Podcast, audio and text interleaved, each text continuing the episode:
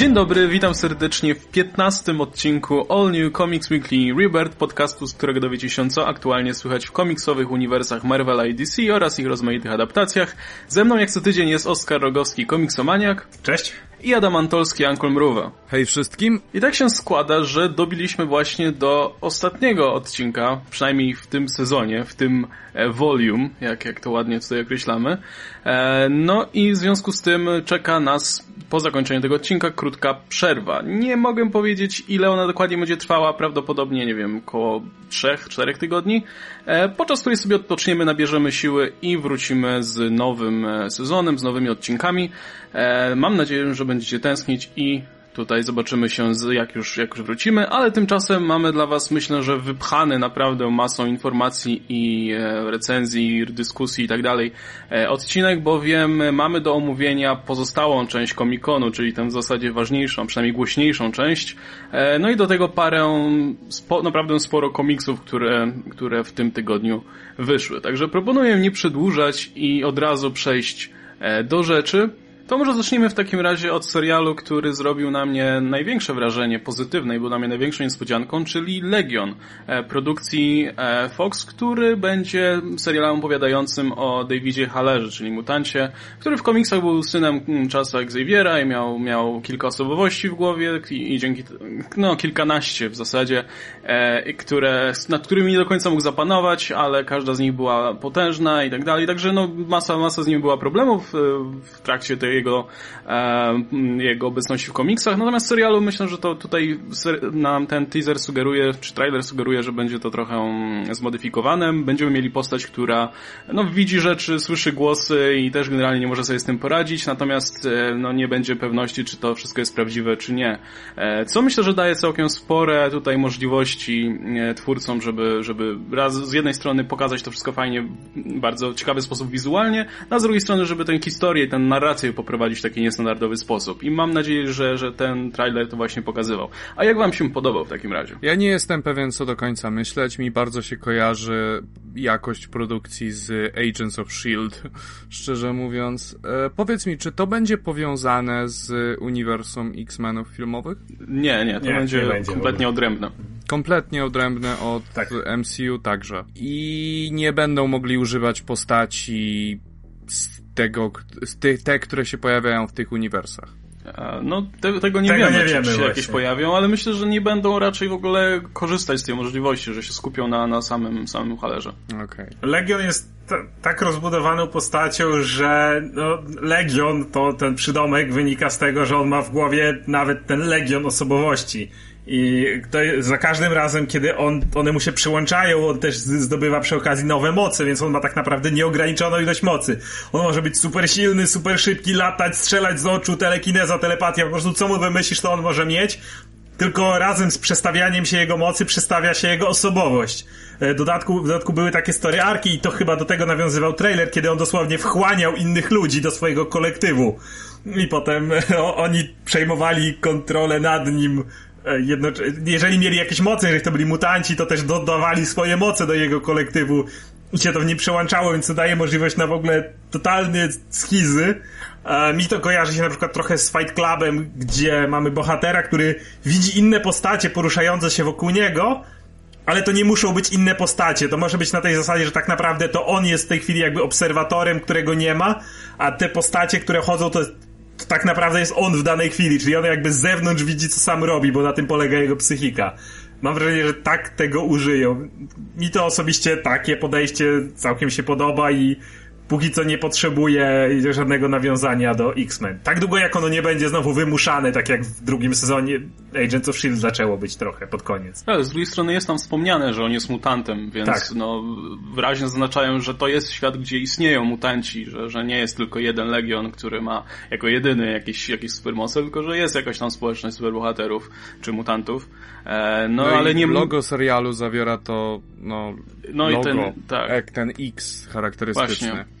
Tylko, że no póki co nam nie powiedziano nic na temat tego, jak ta reszta uniwersum będzie wyglądać. Czy będziemy mieli jakiś X-Men tutaj, czy nie, ale no ja się zgodzę z Oskarem, że póki co tego tutaj nie do końca potrzebuję, że, że myślę, że można by na samym Legionie to oprzeć. Możemy założyć, że jeśli e, ten serial wypali, to nowo robiony ten serial o mutantach, dzieciach, które uciekają do podziemia, czy coś takiego będzie powiązany z tym.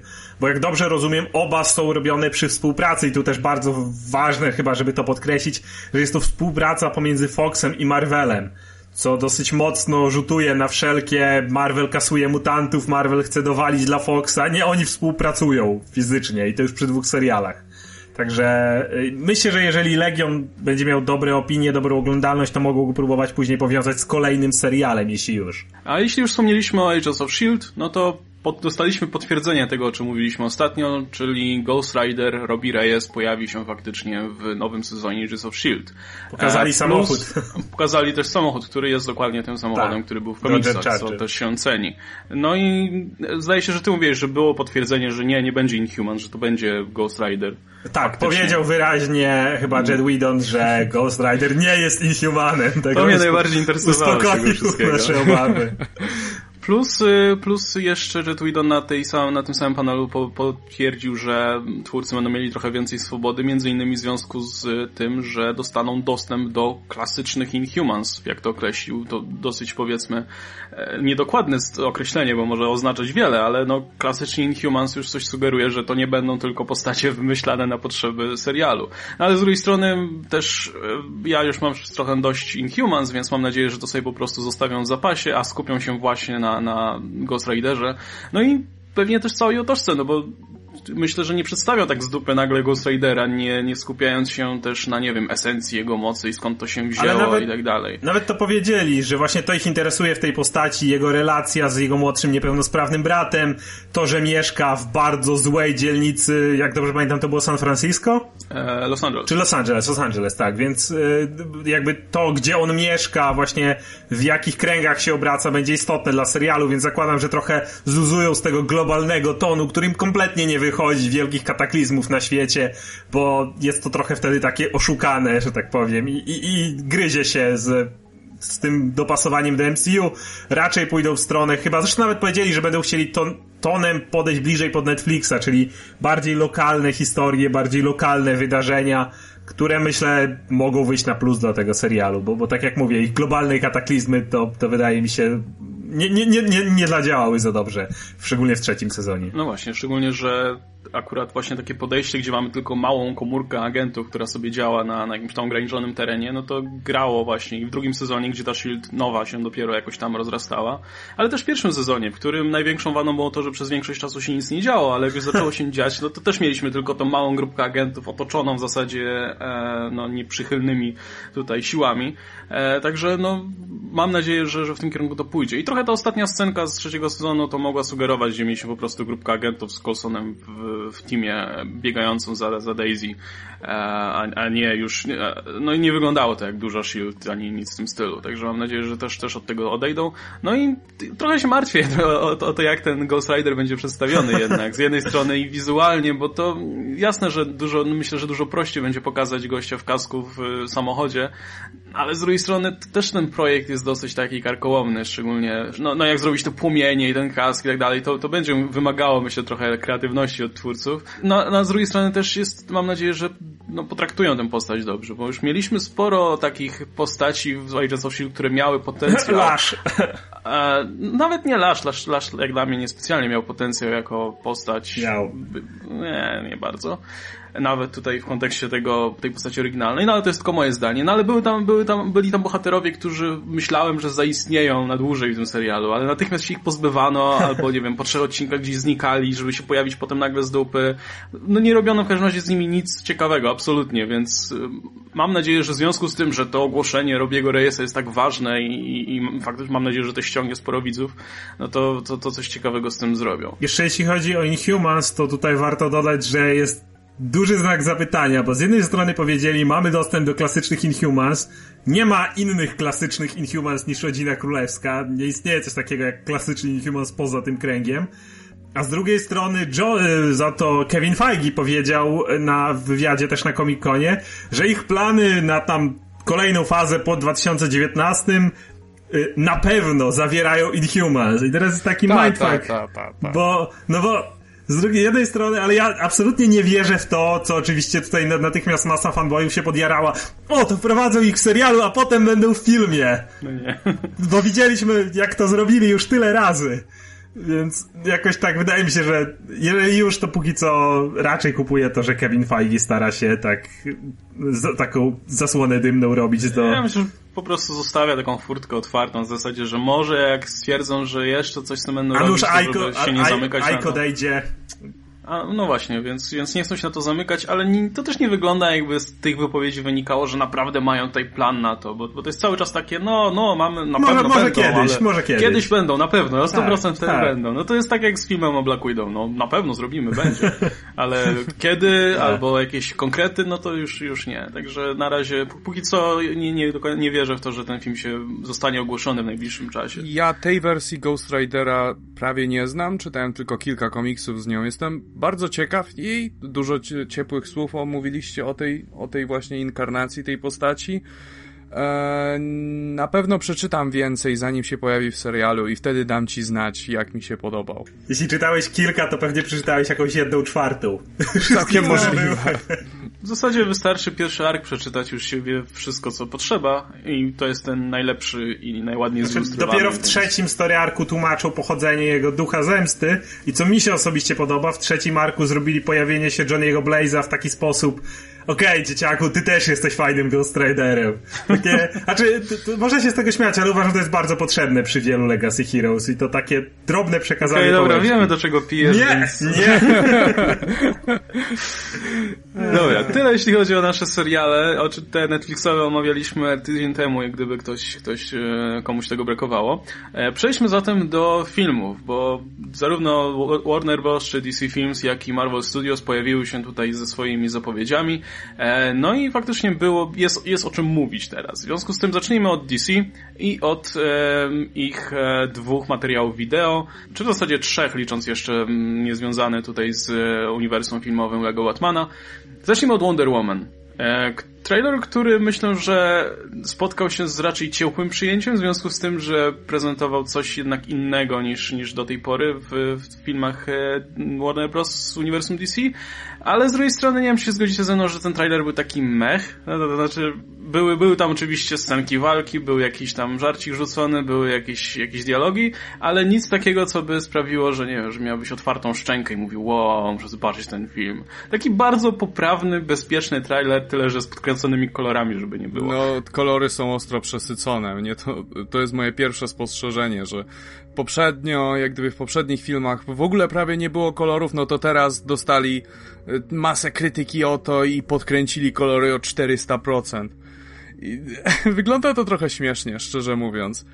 E, Jest kilka uwag, które ja mam do tego trailera. Po pierwsze, ten trailer wygląda strasznie nijako. Jak gdyby nic nie potrafię z niego zapamiętać poza tym, że się pojawia Eta Candy, czego się nie spodziewałem. I ja mam troszeczkę problemu z tym, że y, cała ekipa Wonder Woman będzie się znajdować w czasach I wojny światowej, bo to oznacza, że nie będzie nigdy żadnego crossoveru z całą resztą świata DC. No bo te wszystkie postacie będą istnieć tylko w przeszłości i następne filmy Wonder Woman to będzie albo taka kopia, nie wiem, Kapitana Ameryki, albo i będą wprowadzać na siłę nowe postacie do, do tła, albo będą znowu osadzane w przeszłości i nie, będzie, i nie będą mieć żadnych crossów z współczesnymi bohaterami. I ja nie jestem do końca pewien, jak się z tym czuć. No ale hej, będziemy mogli mieć romans Wonder Woman z Batmanem, no bo Steve Trevor będzie już stary. No, Więc jeszcze coś.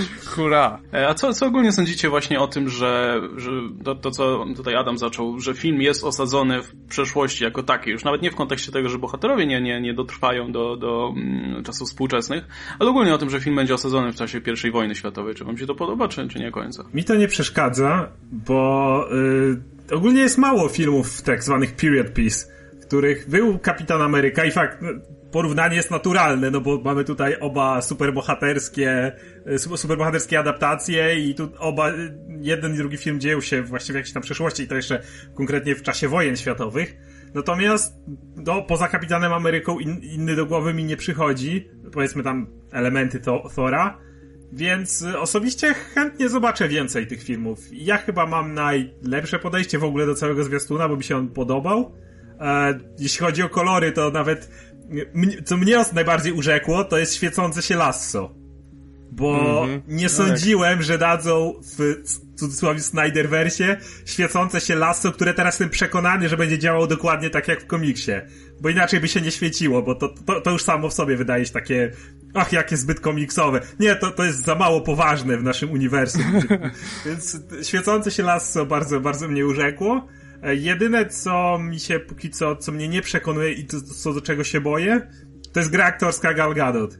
Dlatego, że w, jakby, ktoś, ludzie mi mówią, że ja y, krytykuję jej grę aktorską. Otóż nie, ale problem jest taki, że studio tak y, nie pokazuje jej gry aktorskiej, że trochę nie ma czego krytykować, ale nie ma się też czym zachwycać. I o tyle, co był taki tam mikrofragmencik Batman v Superman, w którym znowu nie dało się nic pozytywnego ani negatywnego o niej powiedzieć. Niektórzy mówią, że ale przecież tak fajnie walczyła, no spoko, tylko że walce z Doomsdayem to nie była gra aktorska, to były fajne efekty i fajna choreografia. Natomiast kiedy masz jej już zwiastun filmu, w którym ona ma grać pierwsze skrzypce, którym tak na dobrą sprawę, jeżeli ona nie, nie przykuje nas do ekranu, nie sprzeda nam tego całego filmu, to film padnie. I jeżeli w pierwszym zwiastunie takim konkretnym dalej nie widzimy nic takiego mocnego, co, co uważamy, że o, ona ma charyzmę, ona nas przykuje do, do ekranu, to już zaczynam mieć pewne obawy. Nie to, że jakaś scena stwierdzi, o kurde, ale ona jest drewniana, ale właśnie brak tego zachwytu już po którymś, jak, jakimś tam zaprezentowaniu nam tej postaci, no u mnie budzi jakieś obawy. No okej, okay. wiesz co, ja mam taki, ja mam podobne obawy związane z Gal Gadot. Yy, też nie jestem do końca cały czas do niej przekonany.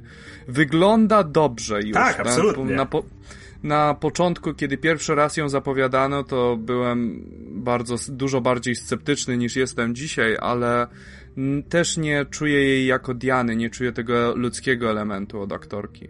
Ludzkiego elementu Wonder Woman. Znaczy, tutaj ja się zgodzę też z tym, że za bardzo go nie pokazali w ogóle, -hmm, więc to prawda. Y, nie było, nie było żadnej scenki, której było to widać, bo większość trailera to jest po prostu Wonder Woman, która tam macha tym mieczem, albo skacze, albo strzela z łuku, czy coś. E, I też, też w związku z tym trochę się tym martwię. Natomiast y, za chwilę oczywiście przejdziemy do tego w większym kontekście, ale, ale w tym na przykład fragmenciku z, z Justice League już Gal Gadot wypada moim zdaniem dużo lepiej. Zdecydowanie I, lepiej. Także tak, mi to tak. trochę sugeruje, że ona się trochę będzie rozkręcać dopiero, bo, bo wiadomo, że to nie jest aktorka z wielkim doświadczeniem, prawda? Więc, więc będzie potrzebować trochę czasu. Natomiast zgodzę się z tym, że to może trochę położyć film, bo no wiadomo, że casting w tych filmach superbohaterskich jest bardzo ważny, wręcz kluczowy E, bo na przykładzie Marvela wiemy, co może zrobić dobry aktor, nawet z kiepskim filmem. E, natomiast jeśli, jeśli Gal Gadot nie będzie miała sobie tej dawki charyzmy w tym filmie jeszcze, no to, no to sam film też przejdzie bez echa. Natomiast z drugiej strony to też jest postać, która, gdzie taka trochę jeszcze toporna gra aktorska jeszcze przejdzie, bo to, bo to jakby dopiero poznajemy tę postać i ona też się dopiero odnajduje tym, na tym świecie. Myślę, że jeśli... Wiesz, trochę porównać to można do Thora yy, z pierwszego i tam jak Hemsworth w pierwszym zwiastunie nawet jest ta scena, w której on pije i pytają go, czy to jest smaczne i on mówi I like it, another! I, i wiesz, i bije ten, y, czy tam szklankę, czy, czy kubek, czy co tam miał to już miałeś, widziałeś już trochę właśnie charyzmy Hemswortha, bo są to trochę podobne postacie, jakby nie patrzeć. Obie to są tak zwane fish out of water, mm -hmm. nie? Mhm. Ten, ten tak. styl y, no, i Thor i Wonder Woman. I, I pamiętam ten pierwszy zwiastun, kiedy właśnie u Hemswortha od razu to kupiłem, jakby, że to jest ten Thor, który jest nie w swoim świecie i czuje się nieswojo. U, u, wydaje mi się, że ona oczywiście to jest tak mało scen, więc, że, że nie wiem, że cała reszta filmu mogę wyjść i stwierdzić, to w ogóle jest takie cudo i w ogóle Gal Gadot zasługuje na najwyższe nagrody, absolutnie jej tego życzę, ale jakby wydaje mi się, że ona jest zbyt, zbyt bezpiecznie gra, jakby zbyt delikatnie nie, nie wiem jak to ująć. Nie, nie czuję znaczy, tego. Co masz na myśli, że zbyt delikatnie? Nie czuję tego takiego. tego y, dysonansu poznawczego. Cze tak? Czegoś takiego, jakiegoś takiego. Y, nie kupuję jej tego zdziwienia. Tak kiedy mówi o tym, że we call it slavery do. Tak. Z dowcipem o sekretarce. Mm, no. czujesz taką nie. ciszę w tle i takie, wiesz, Trochę świerszcze. tak, właśnie o to, o, o to mi chodzi. No. Nie no, mówię, ja jeszcze w tym filmie będę w stanie kupić taką lekko toporną grę, takie z rozbraku lepszego słowa, no bo to będzie jeszcze jakoś tam pasować do postaci, która dopiero co się wyrwała z zupełnie innego środowiska. Natomiast jeśli, jeśli Wonder Woman nie zagra, nie będzie już tą samą właśnie bohaterką, co, co w komiksach czy w kreskówce na przykład, już w Justice League, no to to już będzie problem. Ale no mówię, ten, ten fragment z Justice League już mnie trochę lepiej skłania. Myślę, że może, może Gal Gadot będzie się po prostu uczyć tej gry razem, wraz z kolejnymi filmami no, e, i będzie też, nie, nie wiem, może lepiej poznawać tą bohaterkę. Byłoby dobrze na pewno. To znaczy, ja jeszcze chciałem odpowiedzieć na twoje pierwotne pytanie, czyli co myślę o tym, że cofnięto ich wszystkich w czasie. Ja nie widzę ku temu żadnego powodu i ten trailer jak gdyby w żaden sposób nie zaznacza, dlaczego właściwie akcja tego filmu się dzieje w czasach pierwszej wojny światowej, a nie na przykład drugiej, kiedy pierwszy raz pojawienie się Wonder Woman w świecie DC miało miejsce. Eee, albo nie w czasach współczesnych, co by miało więcej sensu, odkąd, wiesz, ten Origin był odnawiany wielokrotnie. Eee, no, nie rozumiem tego do końca jeszcze. Myślałem na początku, że oni chcą ją powiązać jakoś z ruchem sufrażystek i dlatego cofają ją tak daleko w czasie, no ale to będzie raczej o działaniach wojennych, no tak, prawda? wygląda jak jedna wielka wojna. Znaczy, ogólnie cała fabuła ma być o tym, że ona ma tak zniechęcić się do ludzkości, że ma się od niej odciąć, bo w tym cudownym filmie Batman v Superman ona mówi, że e, kiedyś zobaczyłam okropieństwa ludzkości i na te 100 lat się wycofała ze świata, coś takiego. Więc ma to też by miałoby więcej takiego. sensu druga wojna no, światowa. No niekoniecznie. Nie, pierwsza była Akurat chyba... Nie... O pierwszej Pierwsza się, też była pierwszej się mówi, że jest to ta ale... najbardziej wyniszczająca wojna.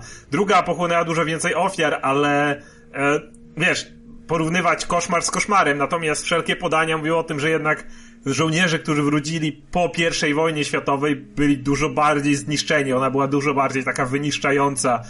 Ze względu prawdopodobnie na inny dostęp do technologii, do y, medycyny i tak dalej, i tak dalej, więc no, ogólnie z tego co wiem, to właśnie pierwsza wojna jest tą bardziej w cudzysłowie okrutną. A to co przespała, przespała całą drugą i stwierdziła, że ją zignoruje?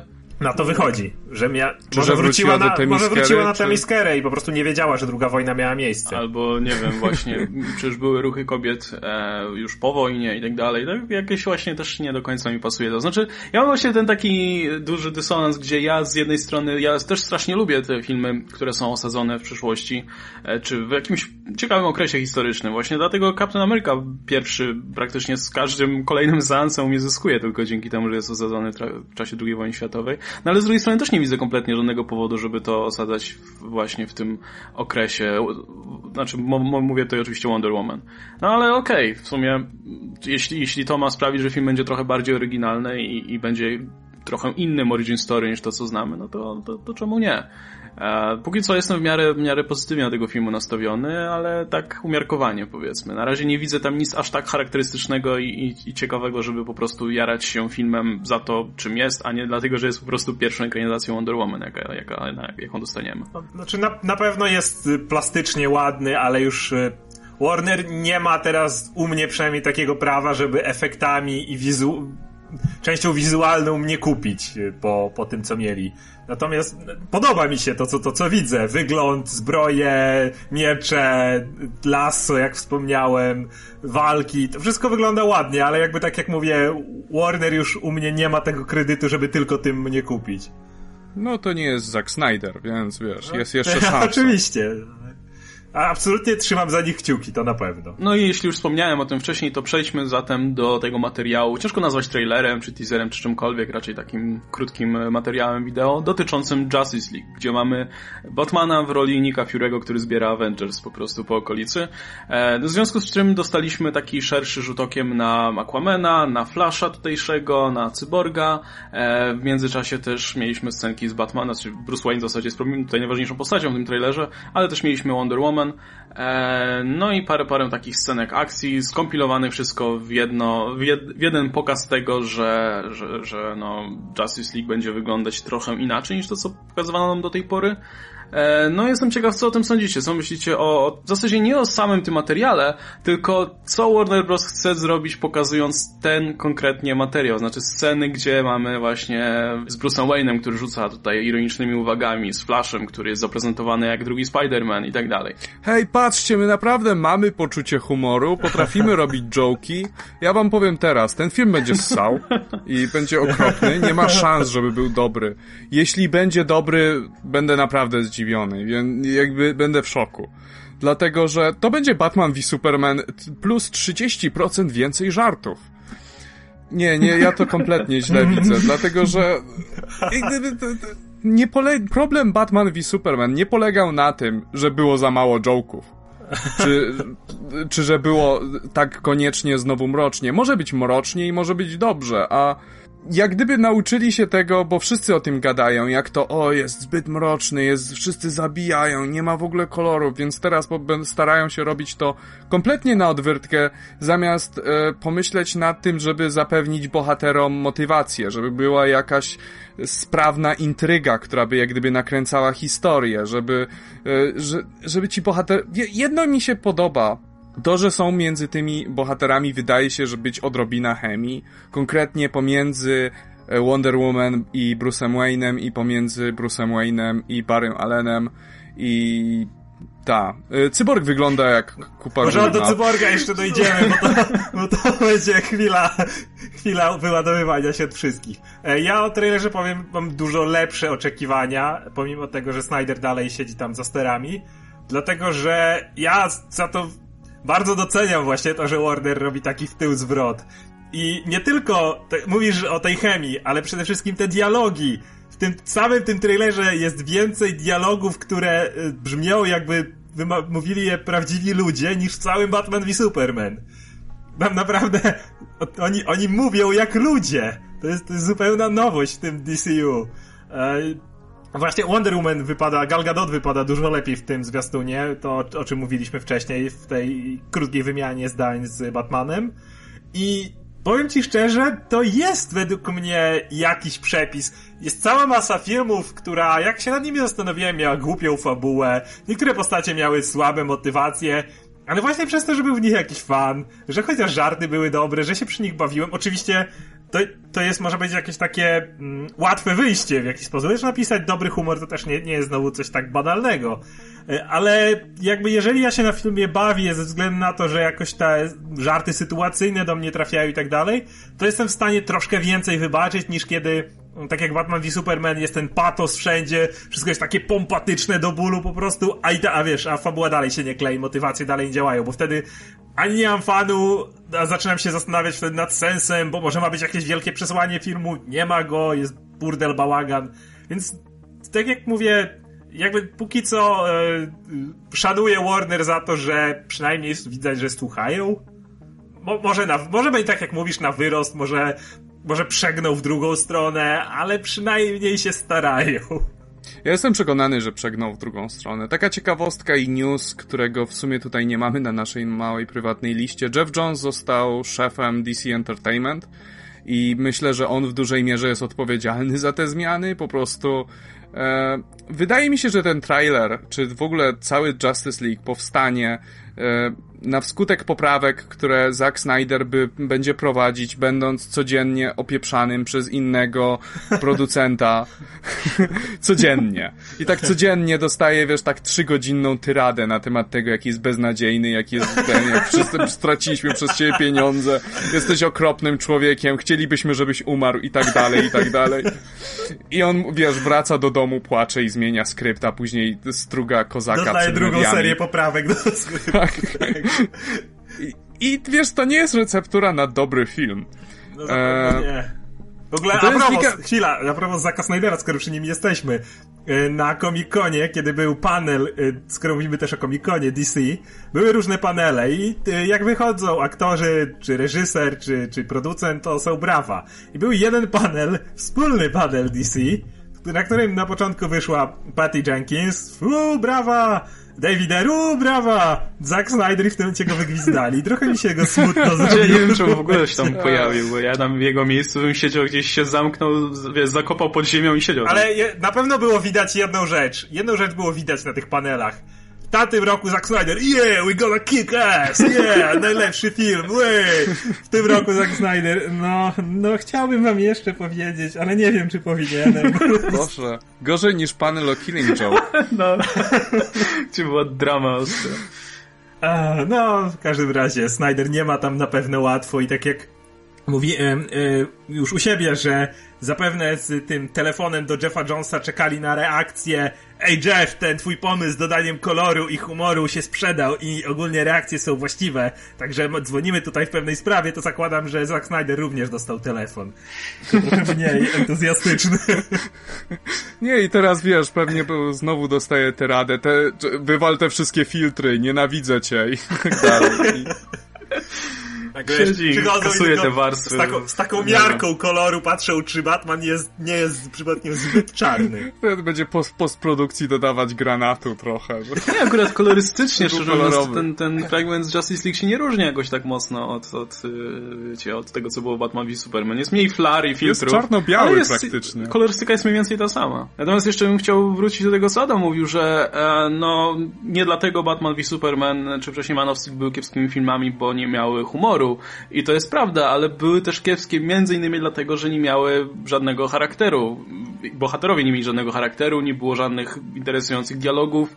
E, no i nie było po prostu fanu z ich oglądania. I też nie do końca wierzę w to, że Justice League nam to wszystko da, ale ten właśnie ten film, znaczy ten, to wideo dla mnie jest takim jasnym komunikatem, że hej, uwierzcie nam, to wszystko będzie, nie? Że, że będziemy mieli wreszcie jakieś dialogi i, i będziemy mieli wreszcie jakieś, jakąś chemię między bohaterami i, i bohaterowie będą różni, będą mieli jakiś, jakiś charakter. Co oczywiście też może być tylko, wiecie, wprowadzeniem w błąd i, i film może okazać się głównym, ale, ale przynajmniej też cieszy mnie to, że w jakiś sposób chcą to zaanonsować. No bo jednak w tym trailerze no, zupełnie inny charakter ma, ma ten Flash, e, zupełnie kim innym jest ten Aquaman. Batman. Nie, nie powiem szczerze mówiąc, żeby... No, Batman, a Batman jest w ogóle kompletnie kimś innym niż w poprzednim filmie, to tak swoją drogą. To jest E, aczkolwiek ten Batman mi się podoba bardziej niż ten z Batman v Superman. O ile się założycie, że będą po pomijać fakt, że Batman zabijał, Batman już nikogo nie zabije, i założę się, że po prostu o tym nie wspomną, bo nie mogą jakoś tego obejść, nie mogą jakoś oszukać, że nie zabijał. Zobaczycie, Batman nie zabije ani jednego człowieka, co najwyżej kilka parademonów, ale jak komiksy nas nauczyły, zabijanie i patroszenie obcych jest okej. Okay. Także... Jak pamiętacie tę scenę w Batman v Superman, jak Batman rzucał skrzynką w gościa i temu wyleciała krew z tyłu głowy, tak. okaże się, że tak naprawdę uderzył o ścianę i e, za tą ścianą była wielka dostawa keczupu. A, tak. Zrobią taką jedną scenę, gdzie Batman idzie przez więzienie i ci wszyscy ludzie, których zabijał w pierwszym filmie będą siedzieć tam i mówić, hej Batman, dobrze, że nas nie zabiłeś. I, i KGB z takim wielkim plastrem na głowie. A, a jak ciągnął ten samochód przyczepiony, to ci ludzie wypadli w trakcie. I oni tam leżeli na ulicy. Jak już samochód uderzył i wybuch, to już ich tam nie jak, było. Jak miotacz ognia KGBista e, wybuchł, to wiesz, KGBista wyrzuciło za okno, a tam była poduszka. Taka specjalna, Taka zjeżdżalnia. Batman myśli no o wszystkich. Był w porcie, gdzie ewakuował wszystkich ludzi, więc KGB wpadł do wody i od razu się zgasił. No, nie jest... ma problemu. No ale ja, ja się zgadzam. Myślę, że, że na 100% po prostu już o tym więcej nie wspomną. I ogólnie wydaje mi się, że to, to będzie, będzie, to na 100% po prostu oddzielą to, co było wcześniej i nie będę w ogóle o tym wspominać, ani się do tego odnosić i, i zakopią to jak najszybciej, żeby, żeby zacząć od nowa. I, I szczerze mówiąc, nie, wcale mi to nie przeszkadza. E, dobra, to jeśli już zaczęliśmy o tych designach, to pomówmy o designach kostiumu, bo dwa, które zrobiły chyba największe wrażenie na wszystkich, to jest po pierwsze Flash w swojej zbroi, e, która, która mi się z jednej strony podoba, bo jest ładnie czerwona, a z drugiej strony mi się cholernie nie podoba, bo jest jebaną zbroją. Dlaczego Flash miał wychodzić z zbroi? E, znaczy, oczywiście nie kwestionuję tego, że o, to jest nierealistyczne, czy coś takiego, ale nie wiem, jakoś mi to nigdy nie pasowało do Flasha. No i oczywiście Cyborg, który jest... E, który wygląda jak, no wiecie, no powiem, powiem, że Legends of Tomorrow ma bardziej przekonujące efekty niż ten Cyborg. Wygląda jak ten Doom z Fantastycznej Czwórki. Jak wam się podobał Cyborg i Flash? Mi Flash nie przeszkadza. Ani trochę mi nie przeszkadza jego strój. Troszeczkę mi przypomina inkarnację Flasha z New 52, te linie te mhm. linie, które, te kreski wszystkie, które mu dodali, to też już dawało efekt takiej zbroi. I jak to ja to kupuję? Okej, okay, Flash porusza się z ogromną prędkością, musi mieć dodat może ta wersja Flasha musi mieć dodatkową ochronę i dzięki temu może biec szybciej. I to jest jedyne wyjaśnienie, które jest mi potrzebne. Nie możesz odwzorować stroju Flasha perfekcyjnie jeden do jeden, tak jak był w komiksie, no bo to jest problem, o którym już rozmawialiśmy. To by musiał być po prostu taki ciasny spandex. E, natomiast, no, cyborg wygląda jak kupa gówna. E, jest to kubka poligonów, e, która w ogóle nie wydaje się, żeby miała jakąkolwiek wagę.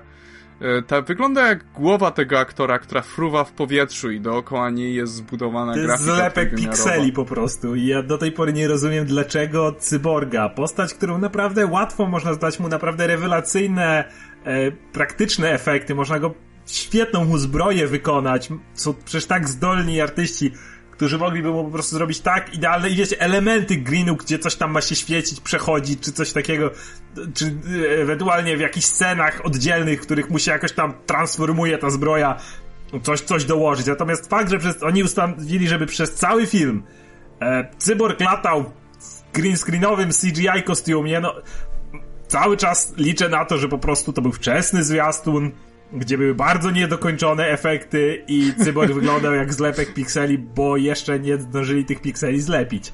W każdym razie nie rozumiem, po prostu nie rozumiem po jaką cholerę i tak robić.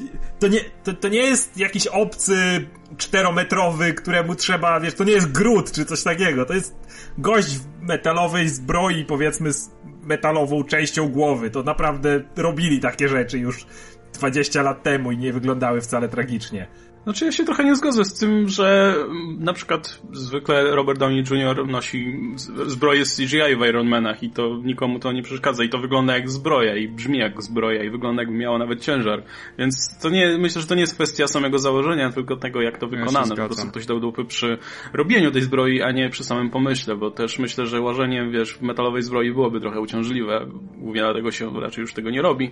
E, natomiast no ja nawet jako fan tutaj praktycznych efektów myślę, że śmiało można by zrobić sensowną zbroję CGI, tylko że no musiałaby wyglądać jakoś inaczej, no.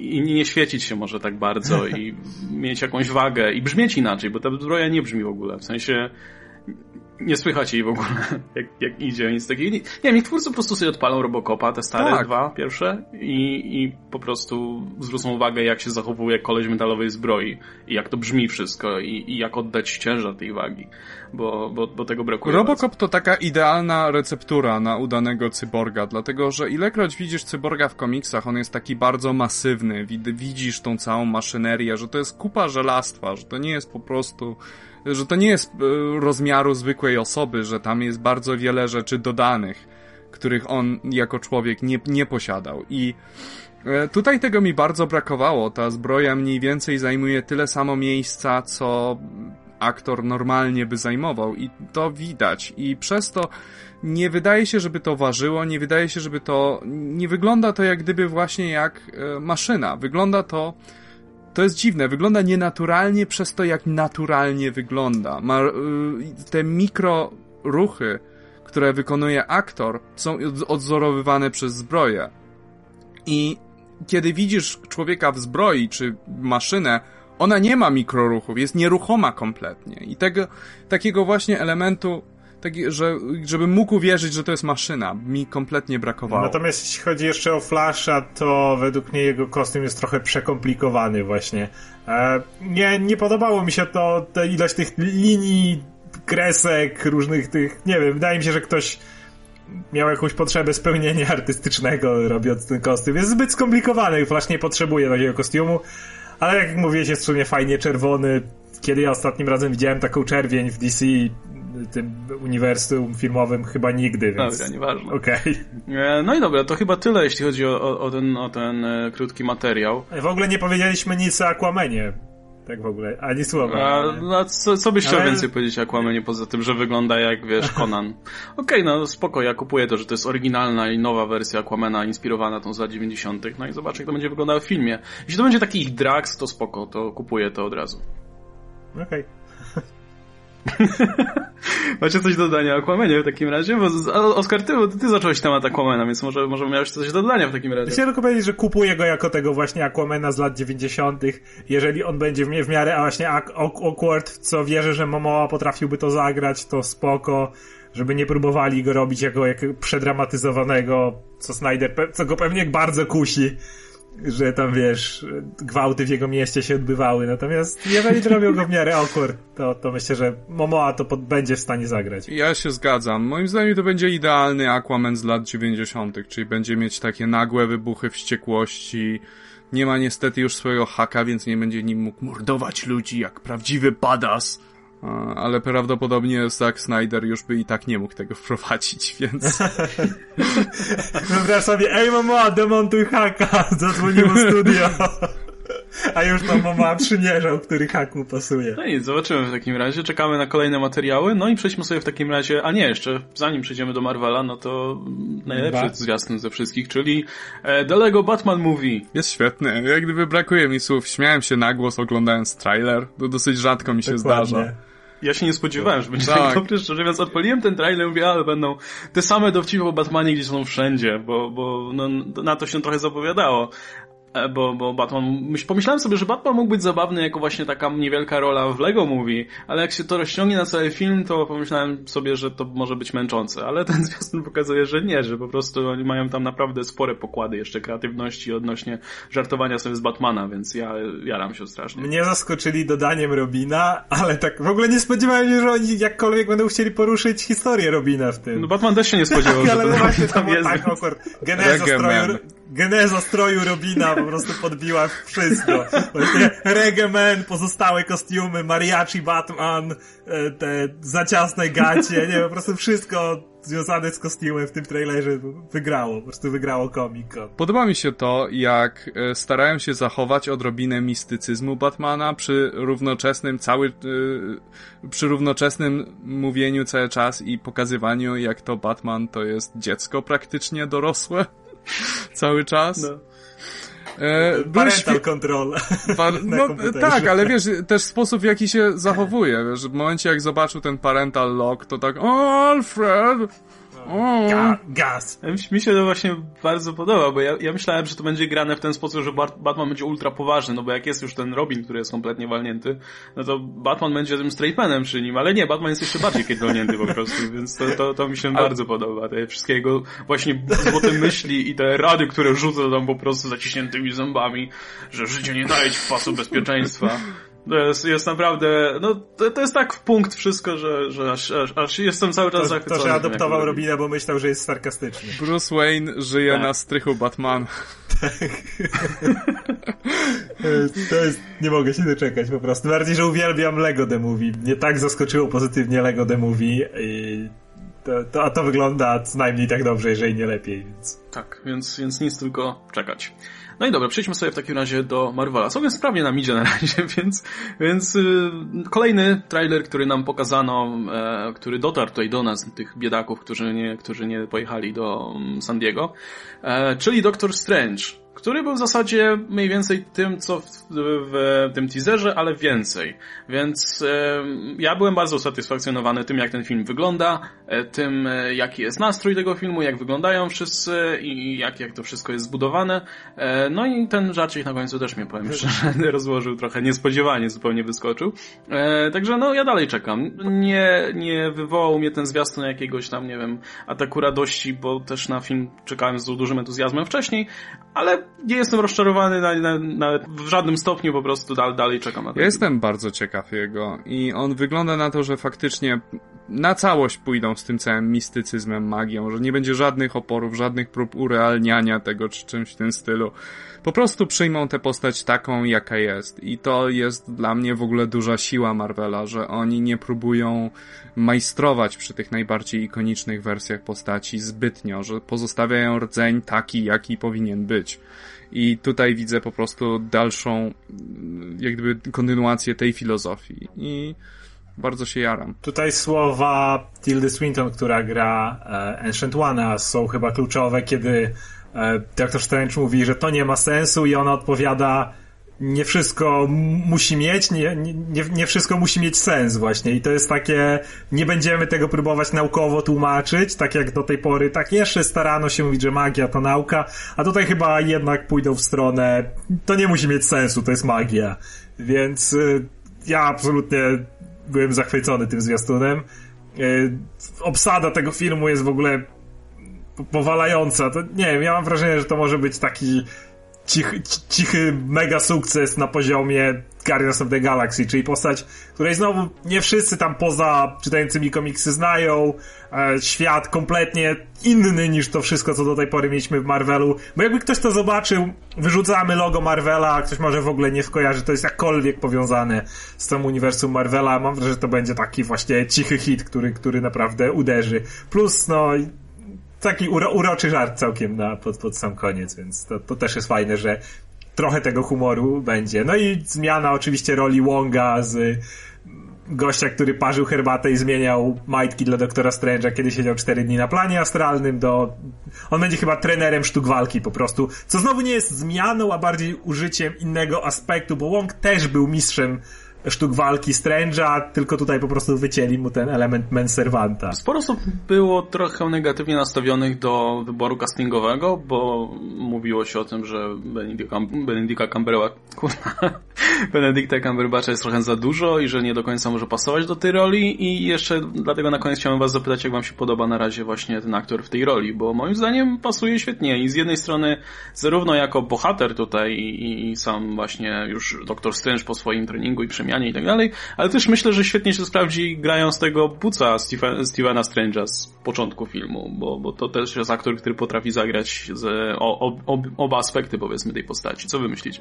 No wydaje mi się, że tutaj jest idealny wybór, jeśli chodzi o Cumberbatcha. Cumberbatch zresztą sam z siebie wygląda trochę dziwnie i mistycznie, jak na niego sama jego fizjonomia jest troszeczkę no, taka... To Tildy Swindon pasuje po tak, prostu. Tak, więc oboje już, wiesz, już bez żadnych efektów dodatkowych już wyglądają troszeczkę I tak... dodaj do wow. tego Matsa Mikkelsena. Więc jeżeli... no więc jeżeli się dookoła nich zaczyna dziać magia, budynki się zaczynają się ze sobą kleić, ten, to kupujesz to natychmiast. Tutaj czułe telegraf wygląda najnormalniej. Natomiast y, nie, no ja bardzo się jaram. Y, mnie troszeczkę bawi to, że Doktor Strange jest bardzo mało znaną postacią w sumie, tak?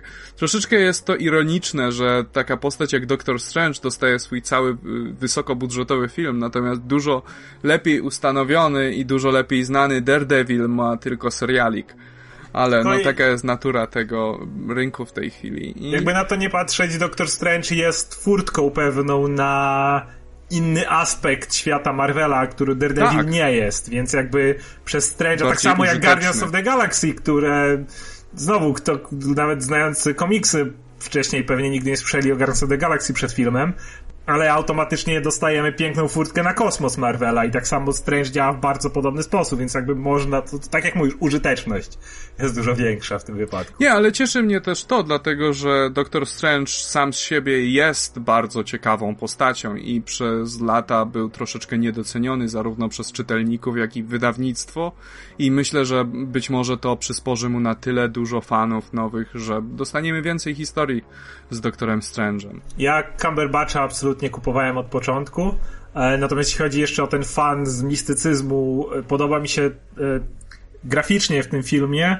że kiedy oni rzucają czary, to pojawiają się te charakterystyczne runy przy ich rękach. Czy na przykład pod koniec, kiedy jest taka wielka zielona energia, którą blokuje Doktor Strange i jestem przekonany, że będzie mówił By the Shield of Seraphin, czy coś takiego, bo tak nazywał się jego ten czar obronny. On miał te wszystkie swoje powoływanie się na tych Vishanti, więc y, właśnie Shield of Seraphin to był jeden, jeden z jego tych ochronnych, ochronnych czarów. Jestem praktycznie przekonany teraz, że Cumberbatch będzie to mówił, więc no, jaram się. No to dalej, jeśli już mówimy o tej dużych i naprawdę robiących wrażenie obsadach, no to e, Thor Ragnarok. E, I tutaj z jednej strony dostaliśmy, znaczy pokazano na Comic-Conie tę zbroję Hulka, którą ma nosić w tym filmie, która jest po prostu jawną inspiracją tutaj Planet Hulk. E, ale z drugiej strony dostaliśmy też, znaczy może my, nie my dostaliśmy, ale pokazano tam też rozmaite koncept arty. E, przyszedł reżyser Taika Waititi i powiedział, że pokazał też co porabiał Thor w trakcie Civil War. Mieszkał po prostu z jakimś go gościem i... miał i próbował napisać list do Tonego Starka i Steve'a Rogersa. No to jest i takie, także, to jest takie Mam nadzieję właśnie nie, nie, nie, nie, pokazali tego jeszcze publicznie. Było zdjęcie. Nie? No, sam koncept. Nie, nie, by, było, no zdjęcie widziałem, ale tak, chciałem fragment. cholernie, żeby ktoś to publikował wreszcie, bo to, to jak czytałem relacje z tego, to brzmiało pięknie po prostu. Thor, który ma taką mapę myśli na ścianie i, i, i rozkminia o co chodzi z kamieniami e, tymi nieskończoności, no piękne. jeśli chodzi o game, o y, Planet Hulk, to było powiedziane jak to będzie wyglądało. Game Master, którego będzie grał Jeff Goldblum, właśnie urządzi sobie takie igrzyska i sobie weźmie Hulka, bo Hulk jest the strongest one there is, więc po prostu go tam wrzuci. Wiesz, to jest starszy wszechświata, więc nie trzeba za wiele domyślać się, jak on weźmie Halka z ziemi i wrzuci do siebie. No, jest potęgą wszechświata, więc może.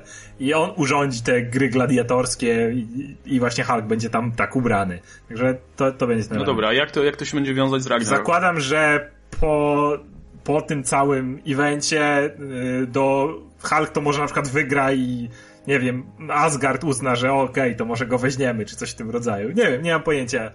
M może jakiś kamień będzie w to zawiązany. Co mnie natomiast cieszy, to to, że potwierdzono obecność Surtura. Postaci, bez której Thor Ragnarok nie, nie ma sensu. Jakby w komisie Ragnarok, co jest zabawy ze zbierz bogów, przychodzi już dwukrotnie. I zawsze było to związane z Surturem właśnie. Który jest tym największym złym dla Asgardu. Jakby tak samo jak DC Marvel ma swoje te zakątki powiedzmy, gdzie głównym złym na przykład dla świata Daredevila jest Kingpin i tak dalej. No to głównym złym dla świata Asgardu, największym złym jaki może być jest Surtur i to, że on się w tym filmie pojawi, zakładam, że gdzieś na końcu, zakładam, że jako obecność może nawet nie powie nic, ale będzie gdzieś tam tym zagrożeniem na horyzoncie, kiedy pierwsze skrzypce Vilana będzie grała Kay Blanchett jako Hela, ale i tak mnie to cieszy. No i dostaliśmy też to logo, który, o którym normalnie nic nie mówi, no bo logo jak logo, ale jest dziwne, to znaczy wygląda jak e, ekran początkowy jakiejś gry na Atari, albo no coś, co jawnie się wiąże, nie wiem, z latami 80. E, więc e, jestem ciekaw, w jaki sposób się to łączy z samym filmem, no bo do tej pory cały czas miałem tę wizję, że, że to będzie film fantazy i będzie się działo oczywiście poza ziemią, więc miałem oczywiście to takie, wiecie, to, to logo, które było przednie w głowie i ono mi pasowało. A tutaj nagle ogłoszono, ogłoszono te, te logo filmu, które wygląda, które stylistycznie ni cholery nie pasuje do tego, co miałem w głowie, więc nie mam pojęcia, czy to, czy cały film będzie utrzymany może w klimatach lat 80. będzie takim właśnie high fantasy po prostu, jak jakiś Conan czy coś takiego. Czy, czy nie wiem, no nie, nie mam zielonego pojęcia, ale, ale intryguje Te mnie to walki mocno. gladiatorskie w kosmosie to będzie taki tron, to jest moja teoria. Może tak. Dlatego, że patrzę na to logo i jestem z łatwością w stanie sobie je wyobrazić na automacie do gier. Takim wielkim, no pustym, gigantycznym z CRT w środku. Mi się to kojarzy z takimi starymi filmami na VHS, takimi, które wiesz, wypożyczalni stały. Może to sugeruje jakość no. filmu. Nie wiem. Gdzie tam gdzieś taki wiesz, 640. Y, tak. Zakłócenia u dołu będą. Myślę, że reżyser właśnie byłby zdolny do takiej zabawy, więc, więc kto wie, czy właśnie nie, nie pójdą właśnie mocno w kierunku takiej ostrej stylizacji. E, czemu nie w sumie? Bo jeśli masz, masz Halka w kosmosie i wojnę z nordyckich, nordyckich bogów i tak dalej, to czemu nie?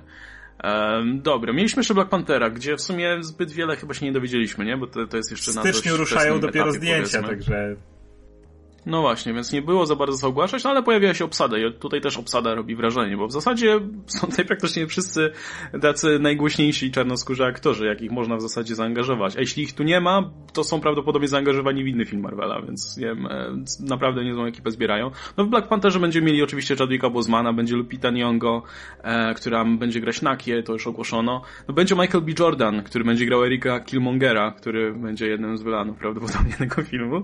E, no i Dana Gurirá.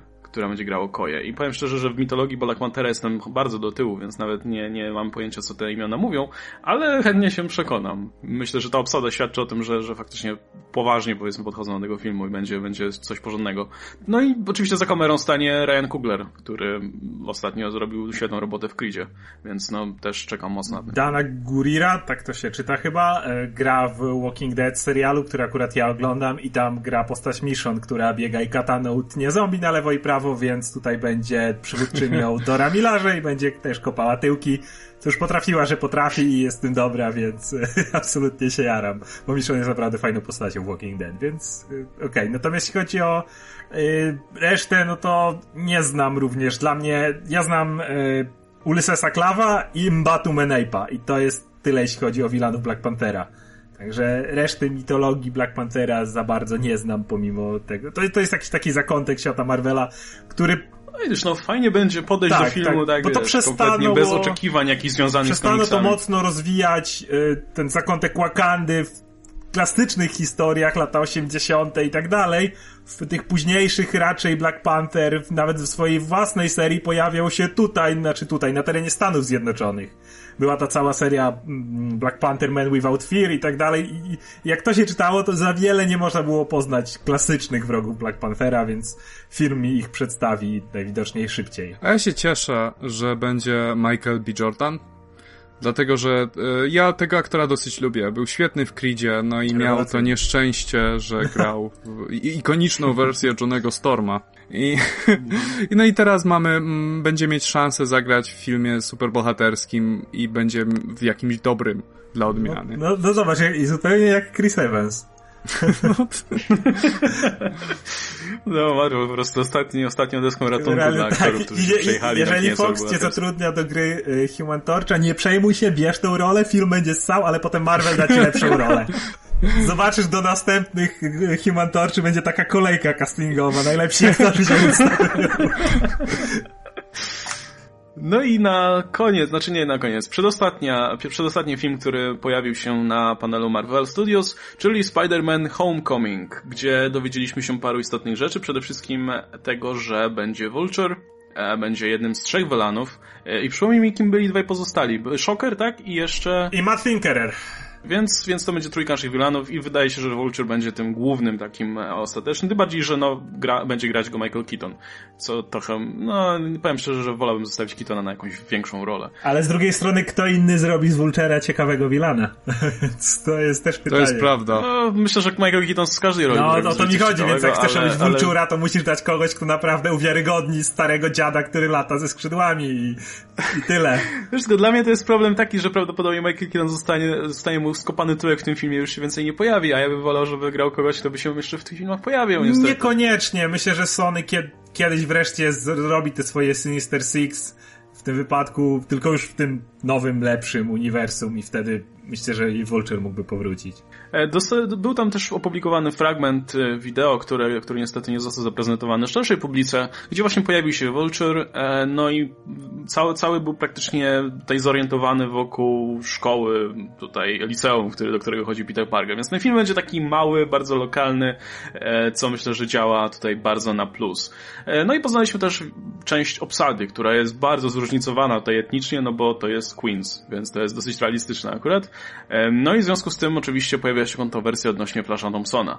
I tutaj e, z racji tego, że Flash Thompson mi ogólnie z Wisej powiewa, no to przekażę tutaj głos Oscarowi. Czy ja się z tej kontrowersji już trochę wycofuję ze względu na to, że sam aktor powiedział, że będzie bully, bo jakby tego się obawiałem, że odbiorą Flashowi Thompsonowi bycie tym skurwielem w szkole. A uważam, że to jest bardzo ważny element tej postaci, ze względu na to, że dzięki temu miał potem dużo fajniejszy rozwój i ja podkreślałem, że nie musi to być wielki biały gość, który gnoi tam Parkera w szkole, fizycznie zamyka go w szafce. Gnoić można na różne sposoby, że tak powiem. I ten problem mm, jakby uprzykrzania życia przez jednych uczniów drugim nie zniknął, bo mamy 2016, więc uciekanie od niego byłoby dziwne, kiedy Flash Thompson był taką postacią. Plus y, obawiałem się tego, że patrząc na to, y, jaki aktor gra tą postać, że ucieknął z jednego stereotypu w drugi i od, wiecie, biały, wielki blondyn to jest ten gość, który zgnoi go w szkole, a drobniejszy Hindus to będzie jego geek dobry przyjaciel. No to jest stereotyp i uważałem, że po prostu będzie skok. He, my nie jesteśmy stereotypowi, nie pokażemy tego bully, bo to takie stereotypowe, ale ten drobny gość będzie twoim najlepszym przyjacielem, geekiem i w ogóle. Uważałem, że to byłoby głupie. Natomiast aktor powiedział, jestem Flashem Thompsonem, jestem Bully, w jaki sposób będzie, aż tak mi, mam, mam to gdzieś, e, co do koloru skóry, no to mamy 2016 e, Ameryka, szczególnie takiemu już Queens, jest dużo bardziej multikulturowa, więc to jakby absolutnie podchodzi pod ten cały mm, unowocześnienie Spidermana, tylko liczyłem na to, że ten element Flasha zostanie zachowany i wszystko wskazuje na to, że tak, także dla mnie okay. To jeszcze tylko sprostuję, bo Tony Revol e, Revolori, który będzie grał ten rolę, jeśli ktoś chce go zobaczyć w jakimś filmie, to polecam Grand Budapest Oczywiście. Hotel, który jest świetny i jego rola też tam jest świetna. E, on jest akurat latynosem, a nie Hindusem, tak by the way, bo tam ma jakieś pochodzenie, guatemalskie pochodzenie. W każdym razie też, jak już, jak już mam głos, to, to, to jeszcze powiem, że faktycznie mi też się podoba, znaczy mi się podoba generalnie to, że to nie będzie e, stereotyp dużego joka, czyli takiego, wiecie, właśnie typowego lisalnego bully, który jest, który gra w tak, futbol tak, i tak. ma, jest wysokim, umieśnionym Londynem i tak dalej, bo mi się ten motyw po prostu znudził. Jeśli więc to będzie inny Flash, który będzie się, który będzie, powiedzmy, w inny sposób się znęcał nad Peterem, to spoko, nie ma sprawy. Ale też osobiście nie zależy mi na tym, żeby to w ogóle był bully, więc ja, ja przyjmę wszystko, co tam wymyślą, bo ja tym takim klasycznym flashem jestem trochę zmęczony, więc naprawdę chciałbym zobaczyć tutaj jakąś zmianę mimo wszystko. No a sam koncept filmu też mi się bardzo podoba i obsada też wygląda ciekawie, bo tam też zebrali całkiem ciekawych aktorów młodych, więc e, no film się zapowiada dobrze. Adam, co ty sądzisz? Ja, e, ja zacznę od e, Flasha.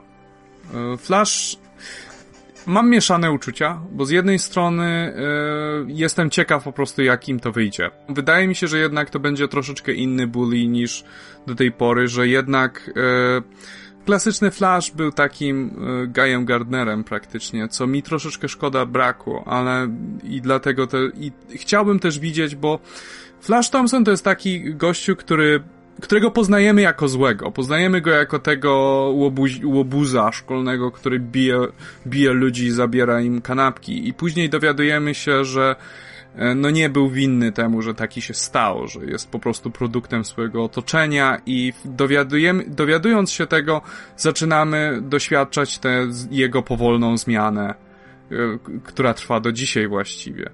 I e, no, jak gdyby teraz trzeba wszystko to dookoła zmieniać. Dlatego, że e, no, z racji tego, że Flash był taki, a nie inny, to była raczej biała patologia, taka typowa raczej dla białych niż dla e, niż dla latynosów, czy dla, czy jaka będzie, jaka będzie etniczna, e, etniczność Flasha.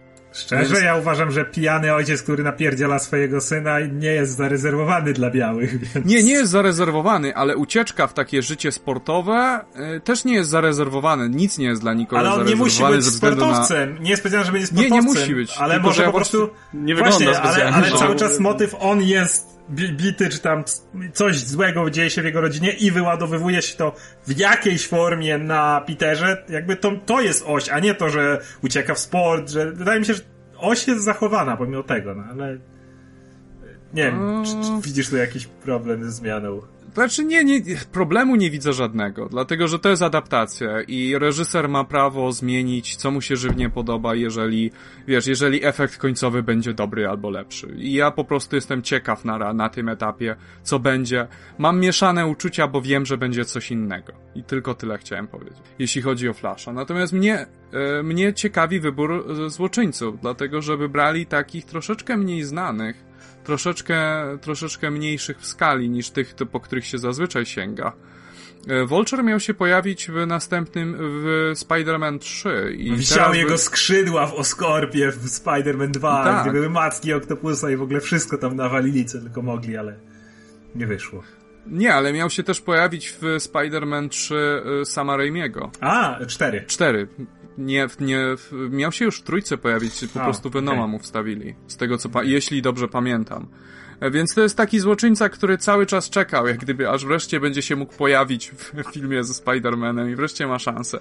To jest ciekawe, ale mnie osobiście e, ciekawi, e, bo chyba jeszcze nie było żadnego koncept artu ujawnionego, jak będzie wyglądać Shocker, dlatego, że to jest jeden ze złoczyńców, których ja pamiętam z dzieciństwa i który ja lubiłem, bo uważałem, że wygląda cool. Cały żółty. Serio? Tak. Jak, jak miałem 8 lat, okej, okay, to myślę... Ale ja też tak uważałem. Miałem zabawkę Shockera i była jedna z ja moich ulubionych. Tak mu się ręce no, mu się tak To nie był cool. Wyglądał głupio. I tak się naciągało takie okay. rzeczy tam w sprężynach i on tak wystrzeliwywał takie. To świat wygląda inaczej, jak masz właśnie tak 8-7 tak. lat. Znaczy więc... Shocker będzie zapewne gościem, któremu Peter będzie mógł szybko wpierdzielić i pójść do domu, no to jest, to jest, on ma jak Herman Schulz chyba się nazywa, czy coś takiego. Tak. To jest taki, to jest taki No. typowy but, który dos- dostał, Nie, no co ty, to nawet nie jest boost, to jest po prostu koleś, który chce zarobić. To położył no, łapy na jako- super nie, nie. Niewiele rzeczy umie robić, a że ma ten kostium, no to go używa, no. to jest wszystko co on ma, on nawet go nie wynalazł. Właśnie, więc... Ja mam nadzieję, że w, też mam nadzieję, że właśnie w takim kontekście się pojawi. W ogóle Znaczy, Ma, Matt Tinkerer jest nie bez powodu. To jest koleś, który tworzy gadżety dla większości superwilanów, szczególnie z okolic Spidermana. Yy, Więc zakładam, że on będzie miał kostium od Matt Tinkerera i prawdopodobnie też Vulture, chociaż akurat w komiksie Adrian Toomes sam wynalazł sobie tę całą swoją uprzęż latającą. Ale skoro Matt Tinkerer ma się pojawić, to zakładam, że on będzie jednak stał za plecami tych technologii specjalnych yy, u superwilana. Na pewno za Shockerem, no bo Shocker jest za głupi, żeby stworzyć coś takiego. No, w ogóle bardzo właśnie mi podoba mi się ten kierunek, żeby zrobić z tego taki mały film, który się właśnie dzieje w Queens po prostu i, i z małymi wolanami, z niewie- niedużą obsadą, żeby to było właśnie wokół tego liceum. To jest strasznie fajny Ja kierunek. myślę, że w ogóle to jest y, najlepszy sposób, w jaki możesz zrobić pierwszy film o Spider-Manie, bo mała skala to jest jak gdyby twoja siła, szczególnie w tym momencie historii Spider-Mana, bo później, kiedy się zrobi starszy, to on może pełnić większą rolę i to jak gdyby no to, to wciąż jest pytaniem, czy później Marvel zde- zdecyduje się dać w MCU większą rolę Spider-Manowi jak dorośnie, ale tym razem mogą to kompletnie grać w bardzo Kevin- zamkniętej, małej skali i myślę, że to wyjdzie tylko lepiej. Kevin Feige porównywał to, że oni chcą zacząć coś w rodzaju sagi Harry'ego Pottera. O, masz Spidermana, który będzie sobie, wiesz, z roku na rok dorastał i zmieniał Razem się z jego- widzami, prawda? Tak, tak. No i to moim zdaniem jest świetna droga. No dobra, przejdźmy w takim razie do ostatniego filmu, który pokazano, czyli Guardians of the Galaxy. No i z tego, z tego właśnie, z tej produkcji było najwięcej informacji i w zasadzie jeden wielki show, nie wiem czy oglądaliście cały panel, ale tam, co tam się działo, to było po prostu masakra. Z Jamesem Gunnem, który jak po prostu zawodowy wodzirej, wodzirej wbił na scenę i zaczął krzyczeć i, i pojawili się Ravager w swoich kostiumach w ogóle i Yondu się pojawił w kostiumie, no to był Tak. jeden wielki show i, i aż po prostu, aż po prostu ból dupę ściska, że nie można było na tym być. Mm, No ale tyle, że można było chociaż to obejrzeć. No i właśnie, było naprawdę sporo informacji. Przede wszystkim wiemy już, kto jest ojcem Petera Quilla. I jest nim Ego, czyli żyjąca planeta, którą gra Kurt Russell. Co brzmi po prostu jak 110% Jamesa Guna w Jamesie Gunie, więc... Więc jeśli mi się ten koncept podoba. Znaczy, podoba mi się to nawet nie tyle sam koncept, tylko no, może po kolei właśnie będzie omawiać rzeczy. Najpierw po- pomówmy sobie o tym ojcostwie Petera Quilla. Mi się podoba to, jak James Gunn do tego podszedł, jak, jak mówił w wywiadach, że to jest mniej więcej tak, jak on podszedł do Rocketa, że zastanowił się po prostu nad tą postacią i tak jakby co jest nieciekawe, ale też co jest jakby źródłem jego tragedii. I, i podobnie też podszedł do, do Ego, który jest po prostu jedną wielką planetą, która gdzieś tam sobie wisi w kosmosie, no i, e, i Gunn próbował ją zrozumieć jako postać właśnie, więc ba jestem bardzo ciekaw w takim razie, co, co, co z nią zrobi. Jeśli będzie, wyjdzie z tego tak ciekawa postać jak ten cholerny gadający shop, no to, no to jestem bardzo za. E, zupełnie mi oczywiście nie przeszkadza to, że, że to, że, że ojcem Petera Quilla jest kto inny niż w komiksach, bo szczerze mówiąc, na, powiem szczerze, że ten koncept z Ego mi się nawet ba- bardziej podoba, niż gdyby poszli im drogą komiksów. A co, co, co wy sądzicie o Ego? No właśnie na początku miałem pewien, że a kurde, tak przywykłem już do tego, że Imperator Dupek jest ojcem Starlorda, ale potem chwilę się zastanowiłem i tak być złym na Jamesa Gunna, który zrobił pierwszy film Marvela, w którym dał Groota, Rocketa i inne dziwne rzeczy, że chce zrobić wielką gadającą planetę z twarzą Kurta Russella. To tak jakby być złym na wodę za to, że jest mokra. Także stwierdziłem, że na tyle u mnie ma duży kredyt zaufania, że go on gun, pok- pokaż mi Ego jako ojca Starlorda, ja to chętnie to zobaczę w tej chwili. Tym bardziej, że jeszcze on będzie miał jakieś tam ludzkie swoje awatary. I co jest fajne, co można chyba powiedzieć przy Ego od razu, to wytłumaczył, tak jak wiele razy wam mówiłem, jak pytaliście mnie o Mantis, że ona jest bardzo taka awkward. I tutaj to wytłumaczył w ten sposób, że ona całe życie spędziła na Ego, więc na tylko jedną osobę.